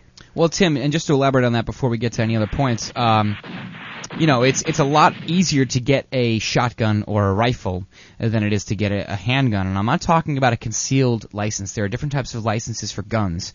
Uh, in particular, I was going for my target license, uh, Tim, and you're absolutely right. You have to really jump through a hundred billion different hoops to get uh, a hand to get a, a, a license to have a target license, and I'm not talking about being able to carry the gun on you at all times. That's that's a carry permit. Target permit is the ability to travel with the gun to a shooting range and to shoot it at you know a licensed place. So you're absolutely right. Um, the Second Amendment is being attacked in multiple fields. But here's the thing. Here's the thing. Okay, you know you can you can add all the laws you want to make it harder for people to carry guns, but criminals are always going to be getting guns. That's the thing. So, and and you know the Virginia Tech shooting, people always they got guns no problem. The person that that had uh, guns, yeah, they were some of them I believe were registered from my understanding, but uh, uh, other ones weren't registered. And you know, no matter what the circumstances are, you know, criminals are always going to be able to get guns. And uh, That shouldn't may be true, shouldn't, but shouldn't people have the right to proliferation of defend themselves? everywhere? It's a lot easier for everybody involved to go out and get weapons. You know, you have more guns in the home. It's easier for someone to, you know, steal guns from your home. If you know, it's easy to walk in. You find a lot more first-time offenders where, you know, it's a lot easier to go out and buy a piece. You well, know, Tim, Tim, riddle me this, man. Okay, if if the Virginia Tech shooter who had like you know tons of guns, if he knew that people in the school were armed, would he have been so quick to go in there and start firing the place up? Well, really, I, I can't speak on the mind of a madman, so I, I mm-hmm. don't really know. That's a good answer, Tim. And I want to finish up here. I know we're getting off on a little bit of a rant. Tim, But do you isn't- want doesn't a mad? I, I, I, I'm Go ahead, sorry to interrupt. No, but doesn't doesn't a madman at least have the sense of self survival? You know, doesn't he have the at least sense of if I go into this place and start shooting up the place, people are going to be able to whip out their guns and shoot me back? Doesn't he know, at Ben. least have that? Ben, I, I Well, remember, this boy wrote a suicide note and before he even went if, in. That's okay, true. but even if he didn't, doesn't he have the? Even if he didn't have the ability to see that, doesn't there have the ability for people to go in that uh, at Virginia Tech to have their guns to be able to take this guy down before he sh- fires off 30 shots and kills 19 people? Well, of course, if you're a licensed security officer, you should be able to have a weapon. If you're, How about a licensed you know, American? not- Pardon? I mean, how about how about just an American? Well, the, the question, Tim, is you know should American citizens, no matter what state, I mean, granted it'll it'll be different per state, but should American citizens have a a better ability, or should it be easier for an American citizen to have a registered firearm in the event of a shooting? You hear about these shootings all the time. Tim, what do you think? We'll finish up on that point, and then we'll go back to like Rat you said, Charles. it should be. They, people should have to jump through a few more hoops. You know, it's bit more of a deterrent if you got to go through a bit longer process, get your fingerprinting, show you know forms of ID, make sure you don't have a criminal record, et cetera, et cetera. Well, that's already. But see, Tim, you said that before. That's already in place. I mean, You don't already, you don't need a criminal record to grab a gun, Tim. You could get it you I could mean, get it from a it's crack dealer on the street, man. I mean, you could you could grab your gun, you could go into a, sh- a school and shoot it up, man. You're basically what you're doing is if if you're a criminal and you don't give a crap about the system or uh, you don't give a shit about the rules, what's going on, you're gonna grab a gun, you're gonna go into school, you're gonna shoot the place up. What what's ha- what happened in Virginia Tech was it was literally victim disarmament. People didn't have the opportunity to defend themselves. Thirty people got mowed down while a bunch of cowardly cops were outside hiding behind frickin' trees for three hours. Well, remember, it wasn't necessarily a hardened criminal that was shooting up Virginia Tech. That was babies shooting babies, for God's sakes. Yeah, but regardless, even if it is a even if it is a little turd that's shooting up the school, teacher in there would have had the opportunity to have a gun in his desk, would have pulled it out and for, took took Okay, care of him. okay, yeah. This I'll- happened in Alaska, man. Right. They tried to shoot they tried to shoot up an Alaskan school and the and the teacher took him down. This just happened last week in a church. They tried to shoot people up in the church and the woman was able to go home, get her gun, fire off some rounds and kill the bastard without, you know, without killing the, without killing t- the 20 people that happened at Virginia Tech. Right. Uh, Tim, do you have any any other last minute points? I want to actually I want to get back to we've we've strayed a bit off of the, the political road to get into the gun things. Tim, would you agree before we let you, let you go? Would you agree, Tim, that the problem in this country, and this is my personal opinion, would you agree that the problem in this country regarding guns is not legal guns, not people who are registered with firearms, but the people who are obtaining illegal guns? Do you agree with that? Absolutely. Okay, I'm I'm glad, and thanks thanks But for the wait, call. wait, I'm, I'm sorry. Give, give him a chance to respond. Just one more chance, dude.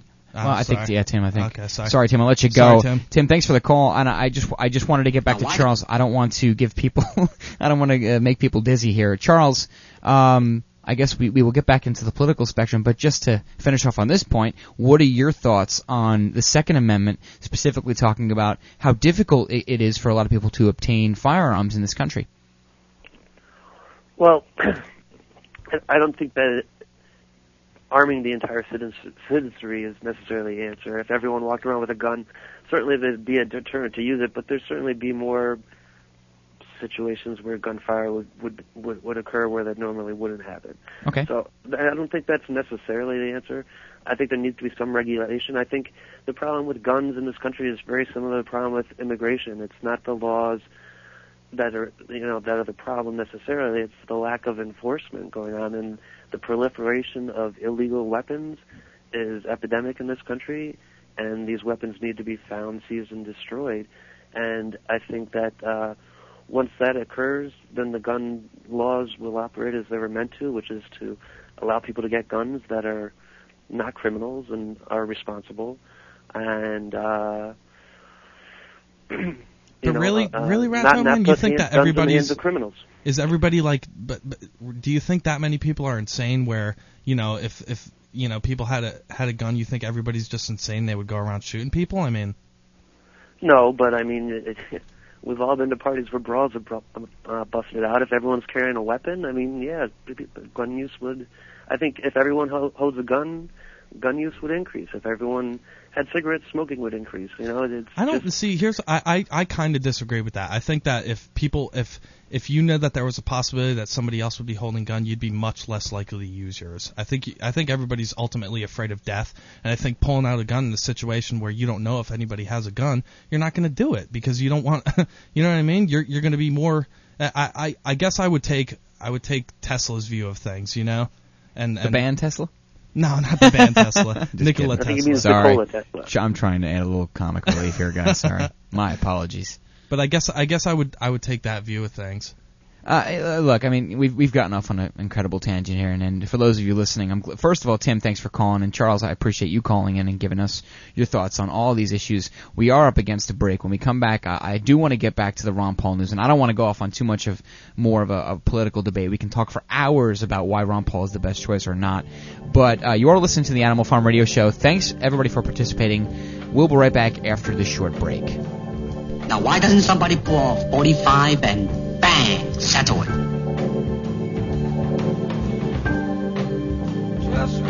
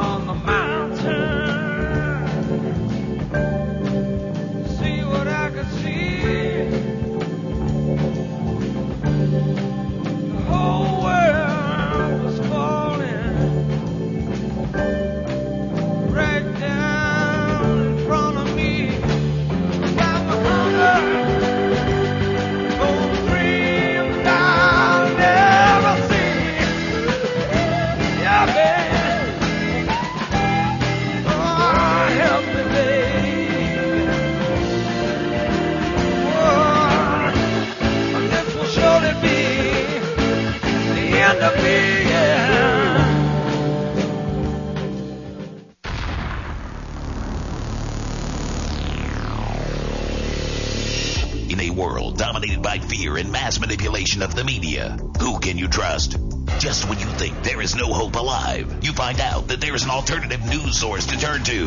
Revere Radio Network, keeping the dream of sovereignty and freedom alive for all. Revere Radio Network.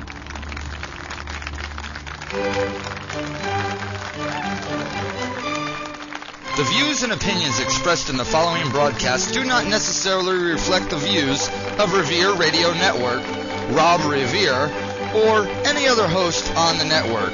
They are the personal thoughts and feelings of the host giving the presentation. We support total free speech here at Revere Radio Network, even when it's ugly. Enjoy. Hey, you're listening to Revere Radio Network. Stay tuned.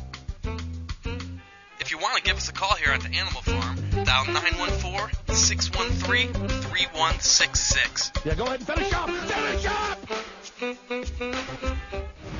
Republican presidential candidate Ron Paul raised big bucks and some uh, major eyebrows with a very successful one-day internet fundraising drive. Amazing, amazing numbers. $4.3 million raised online in a 24-hour period. It means his supporters dropped $4,380,000 in 24 hours. That's $182,500 per hour, $3,042 per second. It's an amazing sum of money. I don't remember someone doing that out on the campaign trail. What do you make of this? Well, and the source of the money is, is to me what's interesting. He got it from 35,000 small, comparatively small contributors. But I wonder if this ability to raise this kind of money in this shorter period of time, and the fact that we're sitting here now talking about it for the third or fourth time this afternoon, might be the launching pad that he's been looking for. I think we have a very good platform that's very appealing to the people who care about what's happening in this country. I think we're also tapping into the sense of frustration that people are feeling. I think it's much more intense than anybody realized, probably more intense than I had expected. What is the typical Ron Paul supporter? Well, the typical uh, supporter is uh, nondescriptive because they're different. They're very, very diverse. They come from all ranks and files, all colors, and all parties. We get Democrats and independents and Republicans. And I like to kid, we even get a few anarchists who'll come to our rallies. So it's everybody's coming together that's sick and tired of big government, and they don't trust the major parties and the leadership of either party right now. And uh, but they they do not fit one description. What we've got here is failure to communicate. Some men you just can't reach.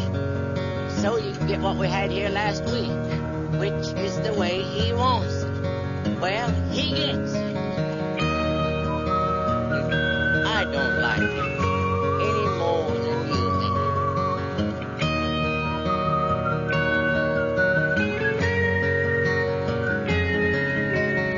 Look at your young men fighting.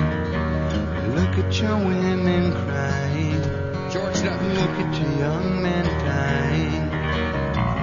they've always done before. All right, folks, welcome back to the Animal Farm Radio Show on Revere Radio. We are still being joined by Charles Ratner, but before we get back to him, uh, the number once again is 914-613-3166. You can Skype us or instant message us at AOL at Animal Farm Show, which is one word. And you can also chat with us through the Revere site, which I'm being told now. So RevereRadioNetwork.com, and you could just click on chat. Uh, first Or off, to, to revereradio.info. uh, I'm not sure. I think it's RevereRadio.com. Well, check both of them. What the hell? Google you know? Revere Radio. Just Google it. I mean, it, uh, as you know, folks, there's been a couple of problems with the with the site over the past couple of weeks or even months. Uh, but either way, you're here with us. You're you're you know you're checking out the Animal Farm. We're so glad and happy that you are joining us on this Thank Friday you. night. Charles, I want to finish up with you, Charles. I I got to you know I got to call you out on this, buddy. We are on a radio show here. I want to know if you are so bold and so willing to tell me and Ben and everybody else listening and Pyeth, can you tell me? Uh, eh, we were talking about Ron Paul, and we had spoke about you not thinking he was the best choice, which I completely respect, hundred and ten percent. That's what you know politics is all about, disagreement. Uh, what what candidate would you vote for, uh, and why? Charles, are you still with us? I think Charles m- Hello? maybe, maybe hung up. Oh. He was just with us two seconds ago. I just saw his name. All right, well, folks, He didn't give us an answer. he didn't give. You know, we're going to hold him to that. If he calls back, Charles. I mean, I, I didn't get rid of him. He, I think he maybe just hung up. Maybe thought the break was over. But either way, we, you know, we went off on a super rant. We've barely even gotten to. We didn't get to any articles. We talked about one or two of them. Um, I do before I forget. Like I often do about Ron Paul news, I do want to talk about this. The Ron Paul donation, most of you know, the 5th of November, modeled after the V for Vendetta movie, not so much the Guy Fawkes incident, but the V for Vendetta movie, he raised an incredible amount of money, well over four million dollars. However, the the grassroots supporter uh, support period, Ben, um, of the Ron Paul campaign, they're trying to outdo themselves, and I think this is a great thing. But uh, Ron Paul donation day top thirty thousand update one. So this the whole story now is it's more than just the blimp, and it's now this Sunday uh, we're going to try to. F- even raise more money for Ron Paul, and you know it's, it's based off the Boston Tea Party thing. So they're using Money. real events in history. I want to read a little bit about this update. This is fantastic. Uh, yeah. And, the, and the Boston Tea Party is a great one to use because it, it really symbolizes the the screw you. I'm not taking any more of your crap. Right, and and Charles, by the way, Charles, if you are listening, if you want to call back and finish this up, that's cool. If not, we can do it another time. But let me just finish. Let me just read this article. The upcoming mass donation day for presidential candidate Ron Paul topped 25,000 in early December and now looks to top 30,000 before the December 16th deadline. A question may be raised about the, fir- the firmness of the number given that the phony pledges may have been made. However, it would take a good many of these to affect the bottom line, and just as last time, on November 5th, there are likely numerous lurkers who have not pledged but will donate anyway, and, and I was actually one of those people. I didn't pledge anything when I donated. As was Um, I. you know, if if you believe in the Ron Paul message, I don't. Ha- I'm I'm the last person that has to tell anybody to donate. I mean, look, we're you know we're in this to to send the message across that we're tired. We're sick and tired of way the way that things are going in this country. That's easy to understand based on our our radio show.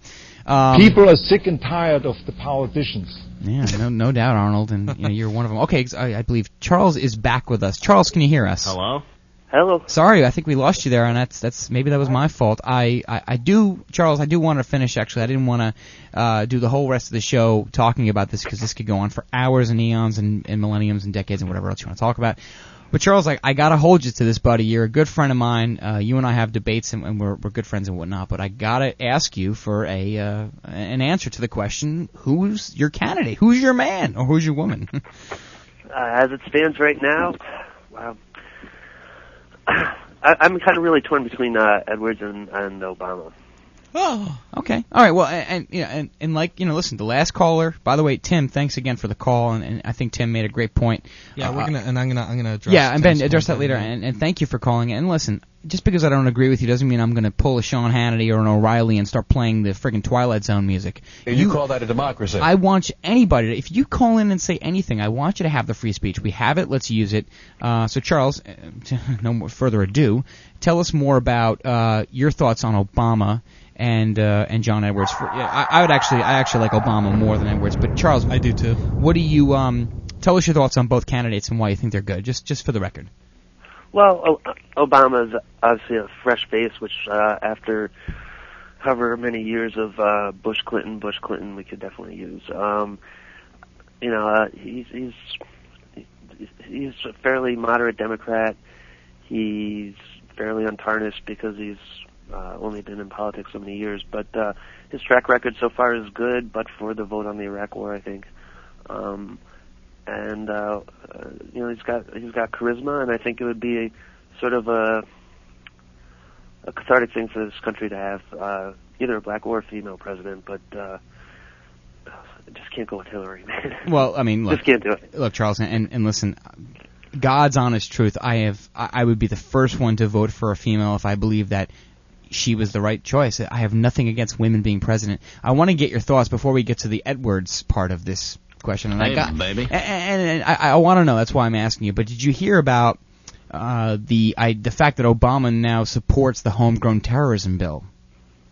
Yeah, you know, Obama's starting to get those uh, corporate donors and uh, those political favors that seem to be, uh, you know, victimizing so many of the entrenched politicians. It's just he seems to be falling in the same trap that that Hillary went down a long time ago, and uh, all these uh, all the politicians in Washington seem to uh, go down. But for men of integrity, like uh, you know, very few men of integrity out there that are running. Um, so Lucky. All right, well, I, I mean, look, Charles, I would, I, I don't know. I like some of what Obama says. I wouldn't call him a man of ote- integrity. In fact, Well, most exactly, of what uh, that's exactly my point. Is, uh, is uh, I sort of rambled there, but my point is, is I'm I when I first saw Obama and when he gave a speech at the Democratic National Convention uh, in, in '04, I thought he was very charismatic and he seemed very genuine, and uh, that's not reflecting this time around for some reason. Okay, uh, it's 30 seconds, Charles. Uh, John Edwards, why you like him, and that's all we have. Quick. Well, you know, John Re- Edwards has probably the most revolutionary of the messages among the Democrats. Uh, he is very strongly talking at each of these debates and at each of his speeches about how the corporate influence has corrupted Washington and how it needs to be purged, and he's got plans for it. And uh, he's, uh, you know, he's a, a, a he, he's a, a Democrat that's got good name recognition, and uh, he's got good ideas.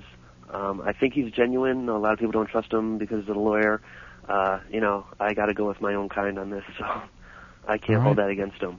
All right. But um I, I think he's a fairly genuine candidate, uh, mo- much more genuine than most of the others out there. Um, and uh, as far as his principles go, uh, you know, I, I can I can say he's fairly uh, he's he's demonstrated integrity over the years. Okay, well, Charles, listen, uh, we really appreciate you calling in. Thanks always for the uh, for the advice and for the uh, the opinion. Ben, I I want to give you the the, the the proverbial last word, the final word, whatever you want to call it on this, because uh, I don't want to get off on this too much more. I want to give people some chance. We only got about twenty something minutes left, so what do you think about that? I don't I don't want to get off on it either. Um, but we kind of all saw the the way that the Democrats handled things after they got in power. Uh, they were they were all anti-war. They were all they were all pro-impeach Bush, um, and that that's how they ended up getting elected in 2006 Right. um, when the when the House and Senate were overtaken by the Democrats. But as we all can see. None of that came to fruition. Uh, they actually ended up increasing the funding for the Iraq War, and they actually ended up uh, backing off their position of impeaching Bush. Um, and if you look at Obama in general, uh, Obama had basically, you know, we were talking about how he's gotten more funding from uh, the corporations and stuff for the things he's saying. Well, he's also gotten more funding from the war machine as well. He's gotten more funding from the war machine for saying that we're going to be going to war with Pakistan if he gets elected, which is also another uh, complete mistake. Uh, John Edwards in general is, is the complete. Uh, I think John Edwards I would consider to be 100% Democrat at this point. Um, in terms of Yeah. not doing exactly what he says, saying he'll do something and then completely going back on it and doing something completely different. Yeah, um, which is which is completely smart. frustrating. You Yeah. know, if you're if you're you know because I went from I went from being a neocon to being a Democrat to being a liberal to being uh, a Democrat to being a, a libertarian to Pieces being of a filth. completely independent. And uh, Yeah. I, ultimately, I learned when I was a liberal and when I learned and I learned when I was a Democrat that these people are flat out liars. They're politicians. They they don't They're good do at what they- lying. yes, They're they're very good at dying. They're very, they're very good at lying, and they don't do they don't do what they say. Tell us what you know, you goddamn liar! so, I mean, I guess I guess that's my ultimate uh, opinion on the Democratic Party, and and you know that happens in the Republican Party too. But uh, luckily, we have somebody like Ron Paul there that's gonna at least speak somewhat of a truth, regardless of what party he's in. Yeah. These Um, people aren't patriots. They're not defending the republic. They're here overturning our country, our precious nation. Yeah, 914-613 3166. That's 914 613 3166. You're listening to the Animal Farm Show. Uh, Animal Farm Show, one word, is the AIM, and you could also Skype us at that same name. Uh, you know, and folks, if, for those of you who have listened to the show for the last couple months, you realize this is completely unorthodox. We usually talk about tasing and articles and stuff, but I think it's nice that we had a little bit of a discussion about politics, Well, actually. the, yeah, the actual election is actually a very the word politics thing. actually really being appropriately used now. Yeah, absolutely. I mean, I I really like the point that Tim brought up, and in the election when it comes Yeah, to the election in 2000, I love the the the you know the point Except for, I mean, I, I don't agree he- with what Tim said about Al Sharpton, but I think no, not at all. But what he said about you know uh, the whole media basically uh, planning the campaign to be Obama versus Hillary to discover whether the country is racist or sexist. That's a great point. Is, That's is- a great point. It's such a it's such a great example of what the media is and Yeah. what it really does. It'll carry this on for about six months. It'll keep it entertaining, and then once we find out whether the country is racist or sexist, it'll make a big deal about it, and it'll make us feel like all pieces of crap. But we're not. But, but ultimately, we're not focused on on the real issues, the hardcore issues of what's going on with America. You know, like Ron Paul is. You know, where he Yeah. talks about the Federal Reserve and he talks about our actual monetary system. He talks about our actually actual uh, education system, and, and these things are so important and so heavy hitting. You know, it's so much bigger than this guy's black, so I'm going to vote for him, or this person's Yeah. a woman, so I'm going to vote for her. I mean, it's so much bigger. It transcends politics, modern day politics, which we're all, which we're all basically tran, uh, trained to uh, to ignore and to look at as a as a tabloid type of type of thing. You know, so Well, yeah, and the other thing too, Ben, is that you know we need to get past this idea that you know if a man runs and he's black, there's something. You know the reason why we can't vote for him. We have to get past this sexist and racist thing. And, and Tim, first off, thank you for calling Yeah, and bringing up that point. Oh, it's Uh, crazy. It's like, super oh- kudos to, to at least express that type of opinion, and uh, that's what the show's about. We want to hear from you. that's how dumb people are. People are like, "Oh my gosh, Obama's Obama's a black man. I'm going to vote for him because he's black and I'm not racist." And then, "Oh my goodness, Hillary's a woman. I'm not sexist, so I'm going to vote for her." I mean, that's that's the level of stupidity that we have Mm. in this And- country. you can't even Yeah. vote for somebody in, in accordance to their issues. It's I like nonsense. It wakes up the brain cells. Yeah, and if and if it's civil liberties um, or civil rights for that matter uh, that you're worried about, I, again, I got I'm sorry, Ben, I got, I got to make the the argument for Ron Paul. I mean, I know we're super homers here. I know Don't we're apologize to me. Man. no, I'm- I mean, I listen. It's obvious that we're huge Ron Paul fans. I'm not ashamed to admit that, but. If you're if you're for civil rights, uh, I don't think there's anybody out there who's better than Ron Paul. And and and, and as you know, as for Charles goes, I mean, I appreciate everybody's opinion, and I'm glad that um, that we're all expressing our opinions here.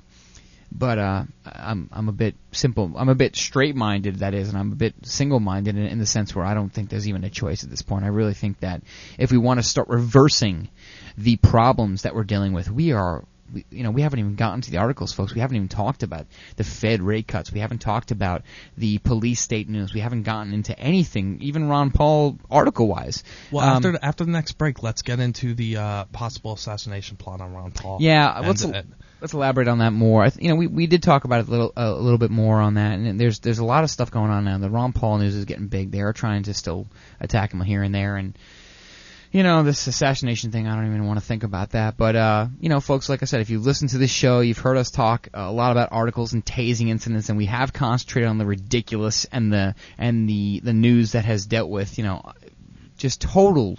Um, I don't know what the word is. uh, That's ridiculous. just being oblivious towards civil rights. Let's just put it that way. Just the denial of civil liberties.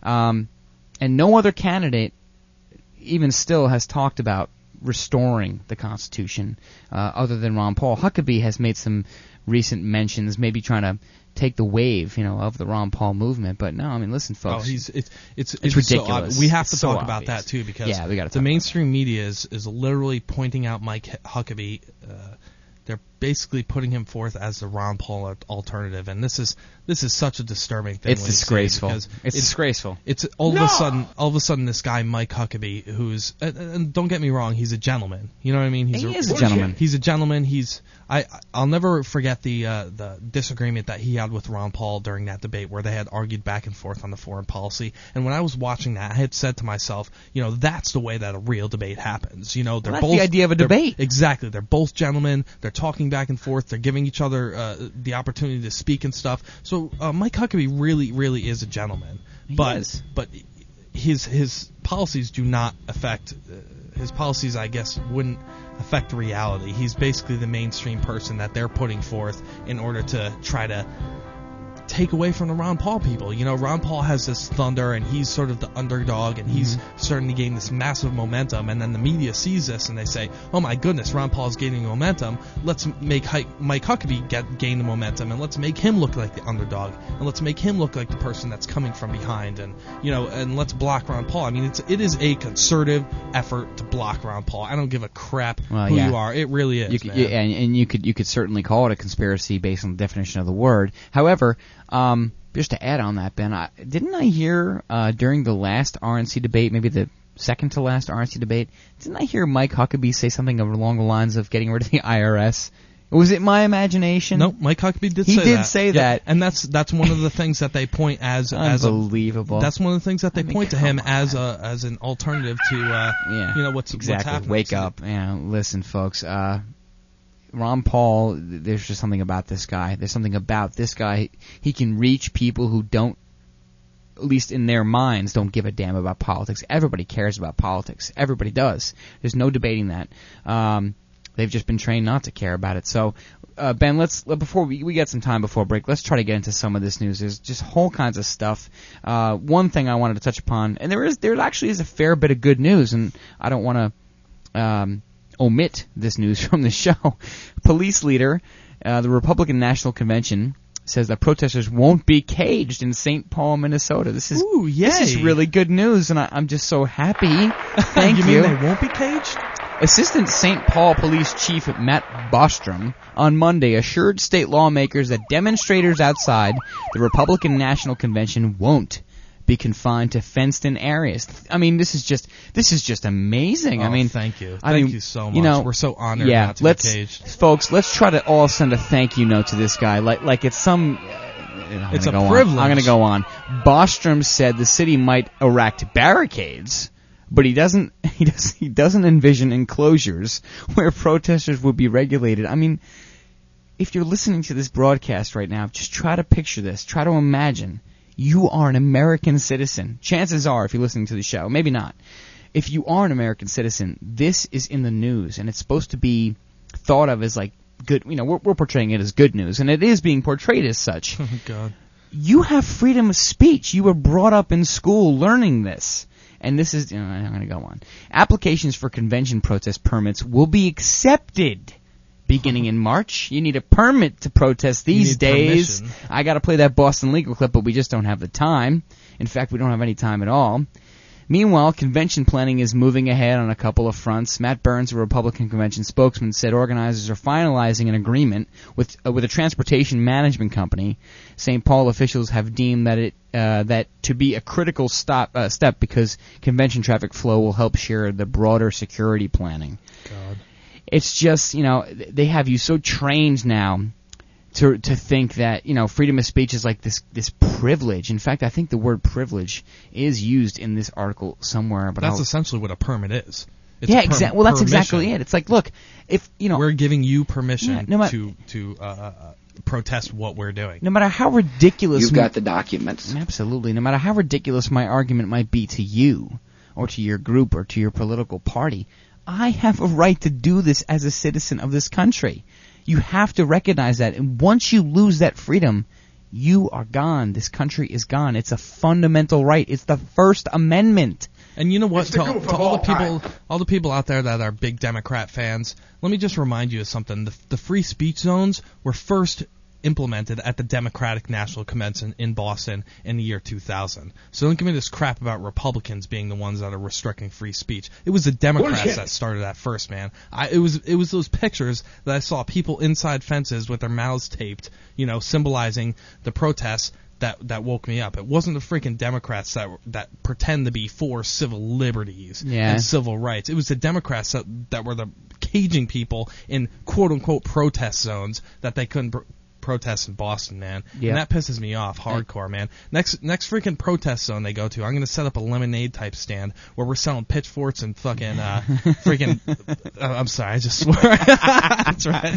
You should get mad, Ben. It's This is Revere Radio. ridiculous. I know we could do that, but Uh, you I, can I do try it. not to. But I'm gonna No. I'm gonna sell pitchforks and, and and torches to people that so they could you know march up and just Ah, man. If someone ruins my country, I am going to get angry. And I'm guess what? swearing, no, you I'm don't be sorry. I'm sorry, just- Ben, because you know what? You're a human being like I am, and we're all upset and we are pissed off. Yes, we're pissed off. Bottom line, this is a, a fundamental uh, civil liberty of our country, and it's being totally destroyed. And on top of that, now we're reading articles about how well it's no big deal. I mean, we're are gonna, you know, we're not gonna barricade you this time. We're not gonna enclose you. And, and, Aren't we so great? and, and for yeah, if you think we're full of it and you think this is no big deal, I, I strongly suggest buy or look online for uh, 9/11 Rise of the Police State. It's a, film called Martial Law, Rise of the Police State by Alex Jones. There's a small segment, just watch the small segment about how during the 2004 RNC convention,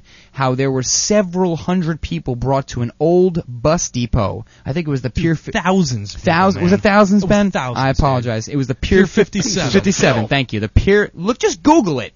The Pier 57 concentration camp or the Pier 57 whatever.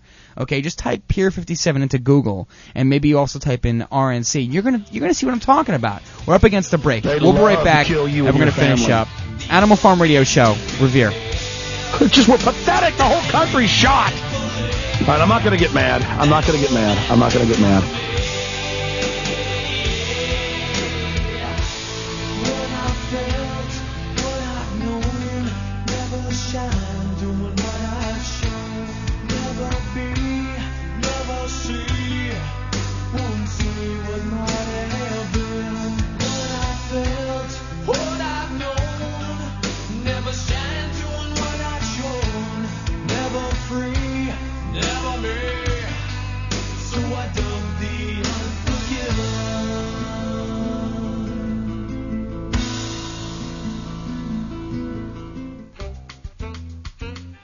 You want to give us a call here at the Animal Farm, dial 914-613-3166. Yeah, go ahead and finish up. Finish up.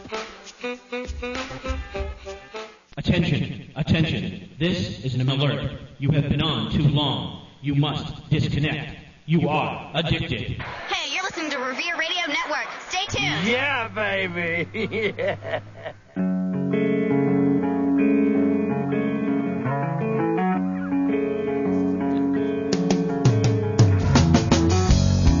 All right, folks. Short break there. We're we are back. You're listening to the Animal Farm Radio Show on Revere Radio Network. Uh, we only have a short period of time left before Rasta Gnostic or Rasta comes on. I'm not sure what's his Yep, name. Rasta Gnostic. Rasta Gnostic. Thank you.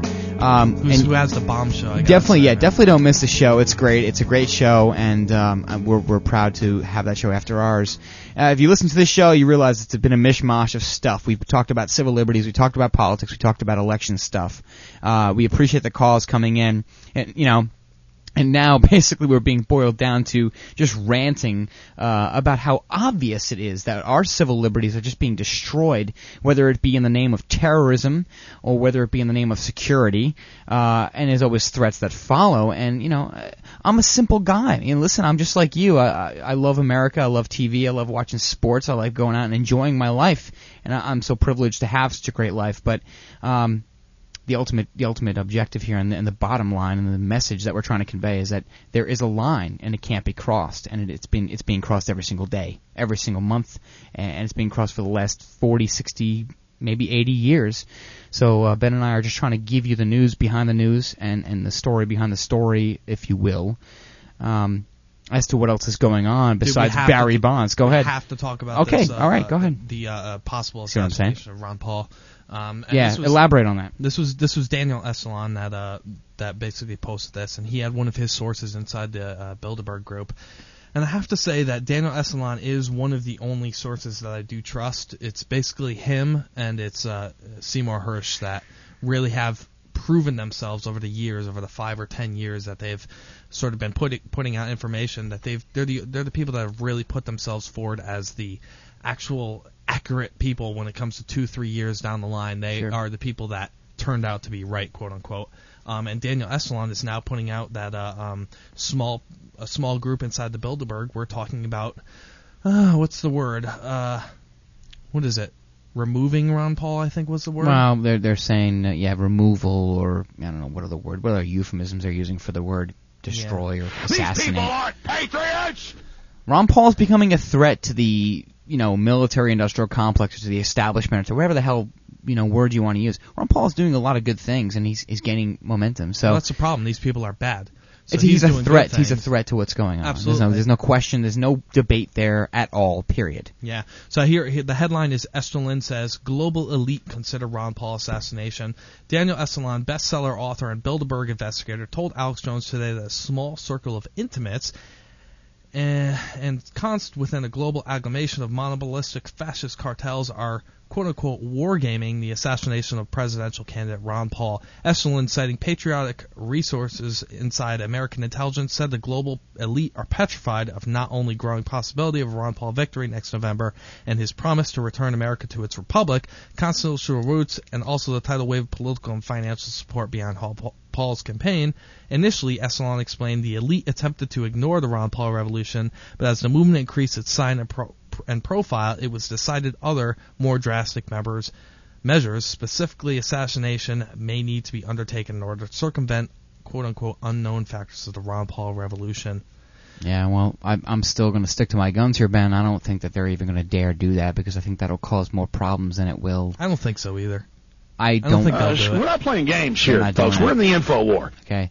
Um, if if you want to see mass rioting, then do that. If you don't, then uh, then then definitely don't even think about it because there's so many people who um, are supporting Ron Paul, and, and uh, like I said earlier, it's more than just Ron Paul the man. It's Ron Paul the message, and uh, the idea that yes, it's time to get back to principles. It's time to get back to principles of freedom and the Constitution, and we got to stop thinking about these boogeymen uh, overseas who are just going to blow us up at every single opportunity. Never mind the fact that we've been bombing them for about 10 or 11 years now, and never mind the idea that you create terrorists or you create freedom fighters if you destroy other nations, Ben. And, and Ron, one of Ron Paul's biggest messages is stop interfering with other nations. Stop nation building. Start trading. Start um, condoning the idea of peace. Uh, and one more time, I do want to put this out there. Most of you know this. Ron Paul, KPF, Ron Paul, uh, donation day, top 30,000. And the bottom line here is that we're trying to um, we're trying to break the, the seal. We're trying to break the four million dollar mark that we raised, uh, grassroots support raising here. We're talking about on the fifth of November. So if you if you want to get more information, if you don't know, it's www.teaparty07.com. That's T E A P R P A R T Y 07.com. Once again, it's www.teaparty07.com. Um, the Boston Tea Party this Sunday. Uh, we're, we're trying to raise. like, we're trying to shut raise. Up and yeah. give us some money. Thank you, Butthead. We're trying to raise a lot of money here, folks. Uh, Ron Paul does need the money, and we know he's using it for a good cause. This is not, uh, like Ben and I like to say, it's this is not the cocaine hooker type money that we're talking about. Real money that's going to be used for the good. We're talking about Drugs um, and alcohol. Drugs and alcohol. Thank you, George. We're talking about actual uh, campaign money here, uh, commercials, advertising, yada yada yada. You understand what I'm talking about? Most of you out there are going to donate. I'm going to donate. I'm sure Ben will as well, and Pyeth. So folks, you know, it, the the ball is in our court. Uh, the decision is in our hands. We're trying to at least make a difference. If we can get Ron Paul perhaps into the election um, as a Republican you know candidate, then we've done a great thing. Oh yeah, So- man. Well, here's the thing, dude. I I'll be honest with you. I really probably don't even have the money to to donate to it. Like on a on Neither a do I, Ben. real Ne- scale. neither do I. I don't I don't care, man. I don't care if I get evicted from my apartment, dude. I'm gonna donate a hundred bucks to freaking this guy because not only not only that it, it's this is the last straw, man. I mean, this is an investment. You talk about Ron Paul and him getting rid of the income tax and him him literally getting rid of the income tax. I mean, that's thirty or forty percent of my paycheck. I'll donate a hundred dollars to this guy to be able to have him win attempt to get rid of the income tax and literally get myself more than a hundred dollars a Yeah. week. Well, don't forget too. It's not just your paycheck. It's everything. You know, there's taxes on what you buy. It's taxes on what you make. Oh, it's taxes everything. on I what mean- you win. It's taxes on what you inherit. From Every the time to get up in the morning Yeah, and flush ahead, the Arnold. toilet, they're taxed. So I mean, yeah, I mean, look, Arnold Schwarzenegger surely does not have to be the man telling you about this. We are being raped. I mean, that's the thing. If you invest, if you spend money on Ron Paul now, you'll make that money back if he gets elected. I mean, there's no, there's no ifs, ands, or asses about it. You're Yeah. gonna get that money back if he gets elected. You're gonna get it back tenfold just from the elimination of the income tax in general. You're gonna be getting that money back. I tell you the truth, Ben. You know, and, and not to call out Charles. I mean, Charles is one of he's one of my best friends, and he, I respect him more than almost any human walking the earth that I've ever met. But it surprises me that anybody, especially uh, a guy of his intelligence, um, just doesn't you know doesn't actually support Ron Paul. Just thinking that yes, I understand that nothing's going to get changed overnight. There's no way that we're going to take this country back in one night. There's no way that Ron Paul can save our country in one day or one week or even maybe one year. But the bottom line is that we have to change the direction that we're going in. I don't have to be the one telling you that. That's obvious. That's as obvious as it can get. Um, and I just feel, you know, my opinion is that Ron Paul is going to be the guy to do that. Is you know, fix at least most of the things that we can fix. Start getting the money back in the hands of citizens. Stop the IRS from destroying our currency and printing up phony money. And and you know, maybe we can start regulating the Federal Reserve and get our money back into a gold standard. I mean, there's hundreds of problems other than that. Yeah. Um, you know, not to mention the health care of our citizens. Like we always talk about in the show, Ben. There's just so many things that are we're in dire circumstances Dude, now. I will- I will- truly dire circumstances. I will stack a Ron Paul supporter against any other supporter out there. I don't care which candidate they're for. Ron Paul supporters are the smartest people out there. They know the issues better than anybody else, and they can explain themselves better than anybody else. I mean, you you look at you look at Democratic candidates out there. Uh, half of these people can't understand. Look at the Obama girls. Uh, I mean, th- they have these hot twins on TV, and they can't even they, they don't even know where the hell the country is. I mean, they don't know who their congressman is. They don't know they don't know crap, man. Yeah. But you look at the uh, you know Ron Paul supporters, they'll sit there and they'll they'll speak for hours on on what they know and, and in terms of the Federal Reserve and the private organizations that run this country and, and sort of the abuse of uh of every single facet of the of our government, and they'll talk about it till the end of the earth. You yeah, know? well, I mean, absolutely. they're, I mean, they're brilliant people. It, yeah, absolutely, Ben. I agree, and I, I think it's natural for people in this country to have that, you know, that that kind of team player attitude where it's like, yeah, you know, I wanna I wanna root for this team because this team best res- represents me, and you know, I understand some people don't even know who Ron Paul is, but it's those tabloid politics that Tim brought like, up. guys, you I mean, yeah, and, and, and I mean, not for nothing, not to be that guy, but John Edwards and, and Barack Obama. I mean, are there any other candidates besides Hillary Clinton that are known for attack politics? I mean, Edwards alone, Jonathan Edwards alone, in the last debate, Bilderberg not- member, not- CFR member. well, I mean, look, yes, granted, Ben, I, I'm with you. But let's talk on the surface of the coin here. Not, no, I'm not talking about the past debate this Thursday. I'm talking about the debate, the, the debate before that. How many times did John Edwards speak and just attack Hillary or attack this person or attack that? It's just every time. I don't care who you don't like as a candidate. I want to know what you're about and what you're going to do to change our country. Our country is being destroyed in every facet. If you don't care, if you don't believe it, fine, then turn off your radio, turn off your computer. But it is. In every single facet, our country is being destroyed. Just look around you. Just man. look around. Look how much. Look how much things are costing. Look how much gas is costing. Look how much everything is costing, man. Everything, all the prices for everything has risen. I mean, You're just being just raped. look around. Look at the side po- at the signpost, man. It's it's it's not good. Yeah, Uh, pe- and- people and look at a sign these days. People go to New Jersey and they see a sign for gas that's two seventy uh, an ounce, and I think it's a good thing. We have a quick call coming in. We have about one minute. Uh, call you're on the air. On the air. Make it quick. To accept Oh my goodness! Hold on a second. I have to accept the call. Caller, you with us? Caller, hello. Hello? Yes. Okay, you have 30 seconds, sir. Please make it quick. Go ahead. What's your name? Okay. I'm sorry, I think I dialed the wrong number. Oh my goodness. Well, you know that makes a lot of sense. well, you listen. We'll, s- we'll what a way to end the show, Ben. We uh, we really We got a wrong number. You dude. know, I cannot wait, folks, to make the best of. We have a lot of great, good stuff to play for you. and I, and uh, you know, uh, again, thanks for Well, tuning talked in, to folks. Gandhi and asked her to call Andy. All right. All right, we're out of time. All right, folks. Once again, thank you for on the behalf of Ben Miller and uh, Anthony Paxton Paya. Thank you for listening to the you. Animal Farm Radio Show. We'll see you next Friday night, nine o'clock. Thanks again, folks. Thank you. Have a good Goodbye. weekend.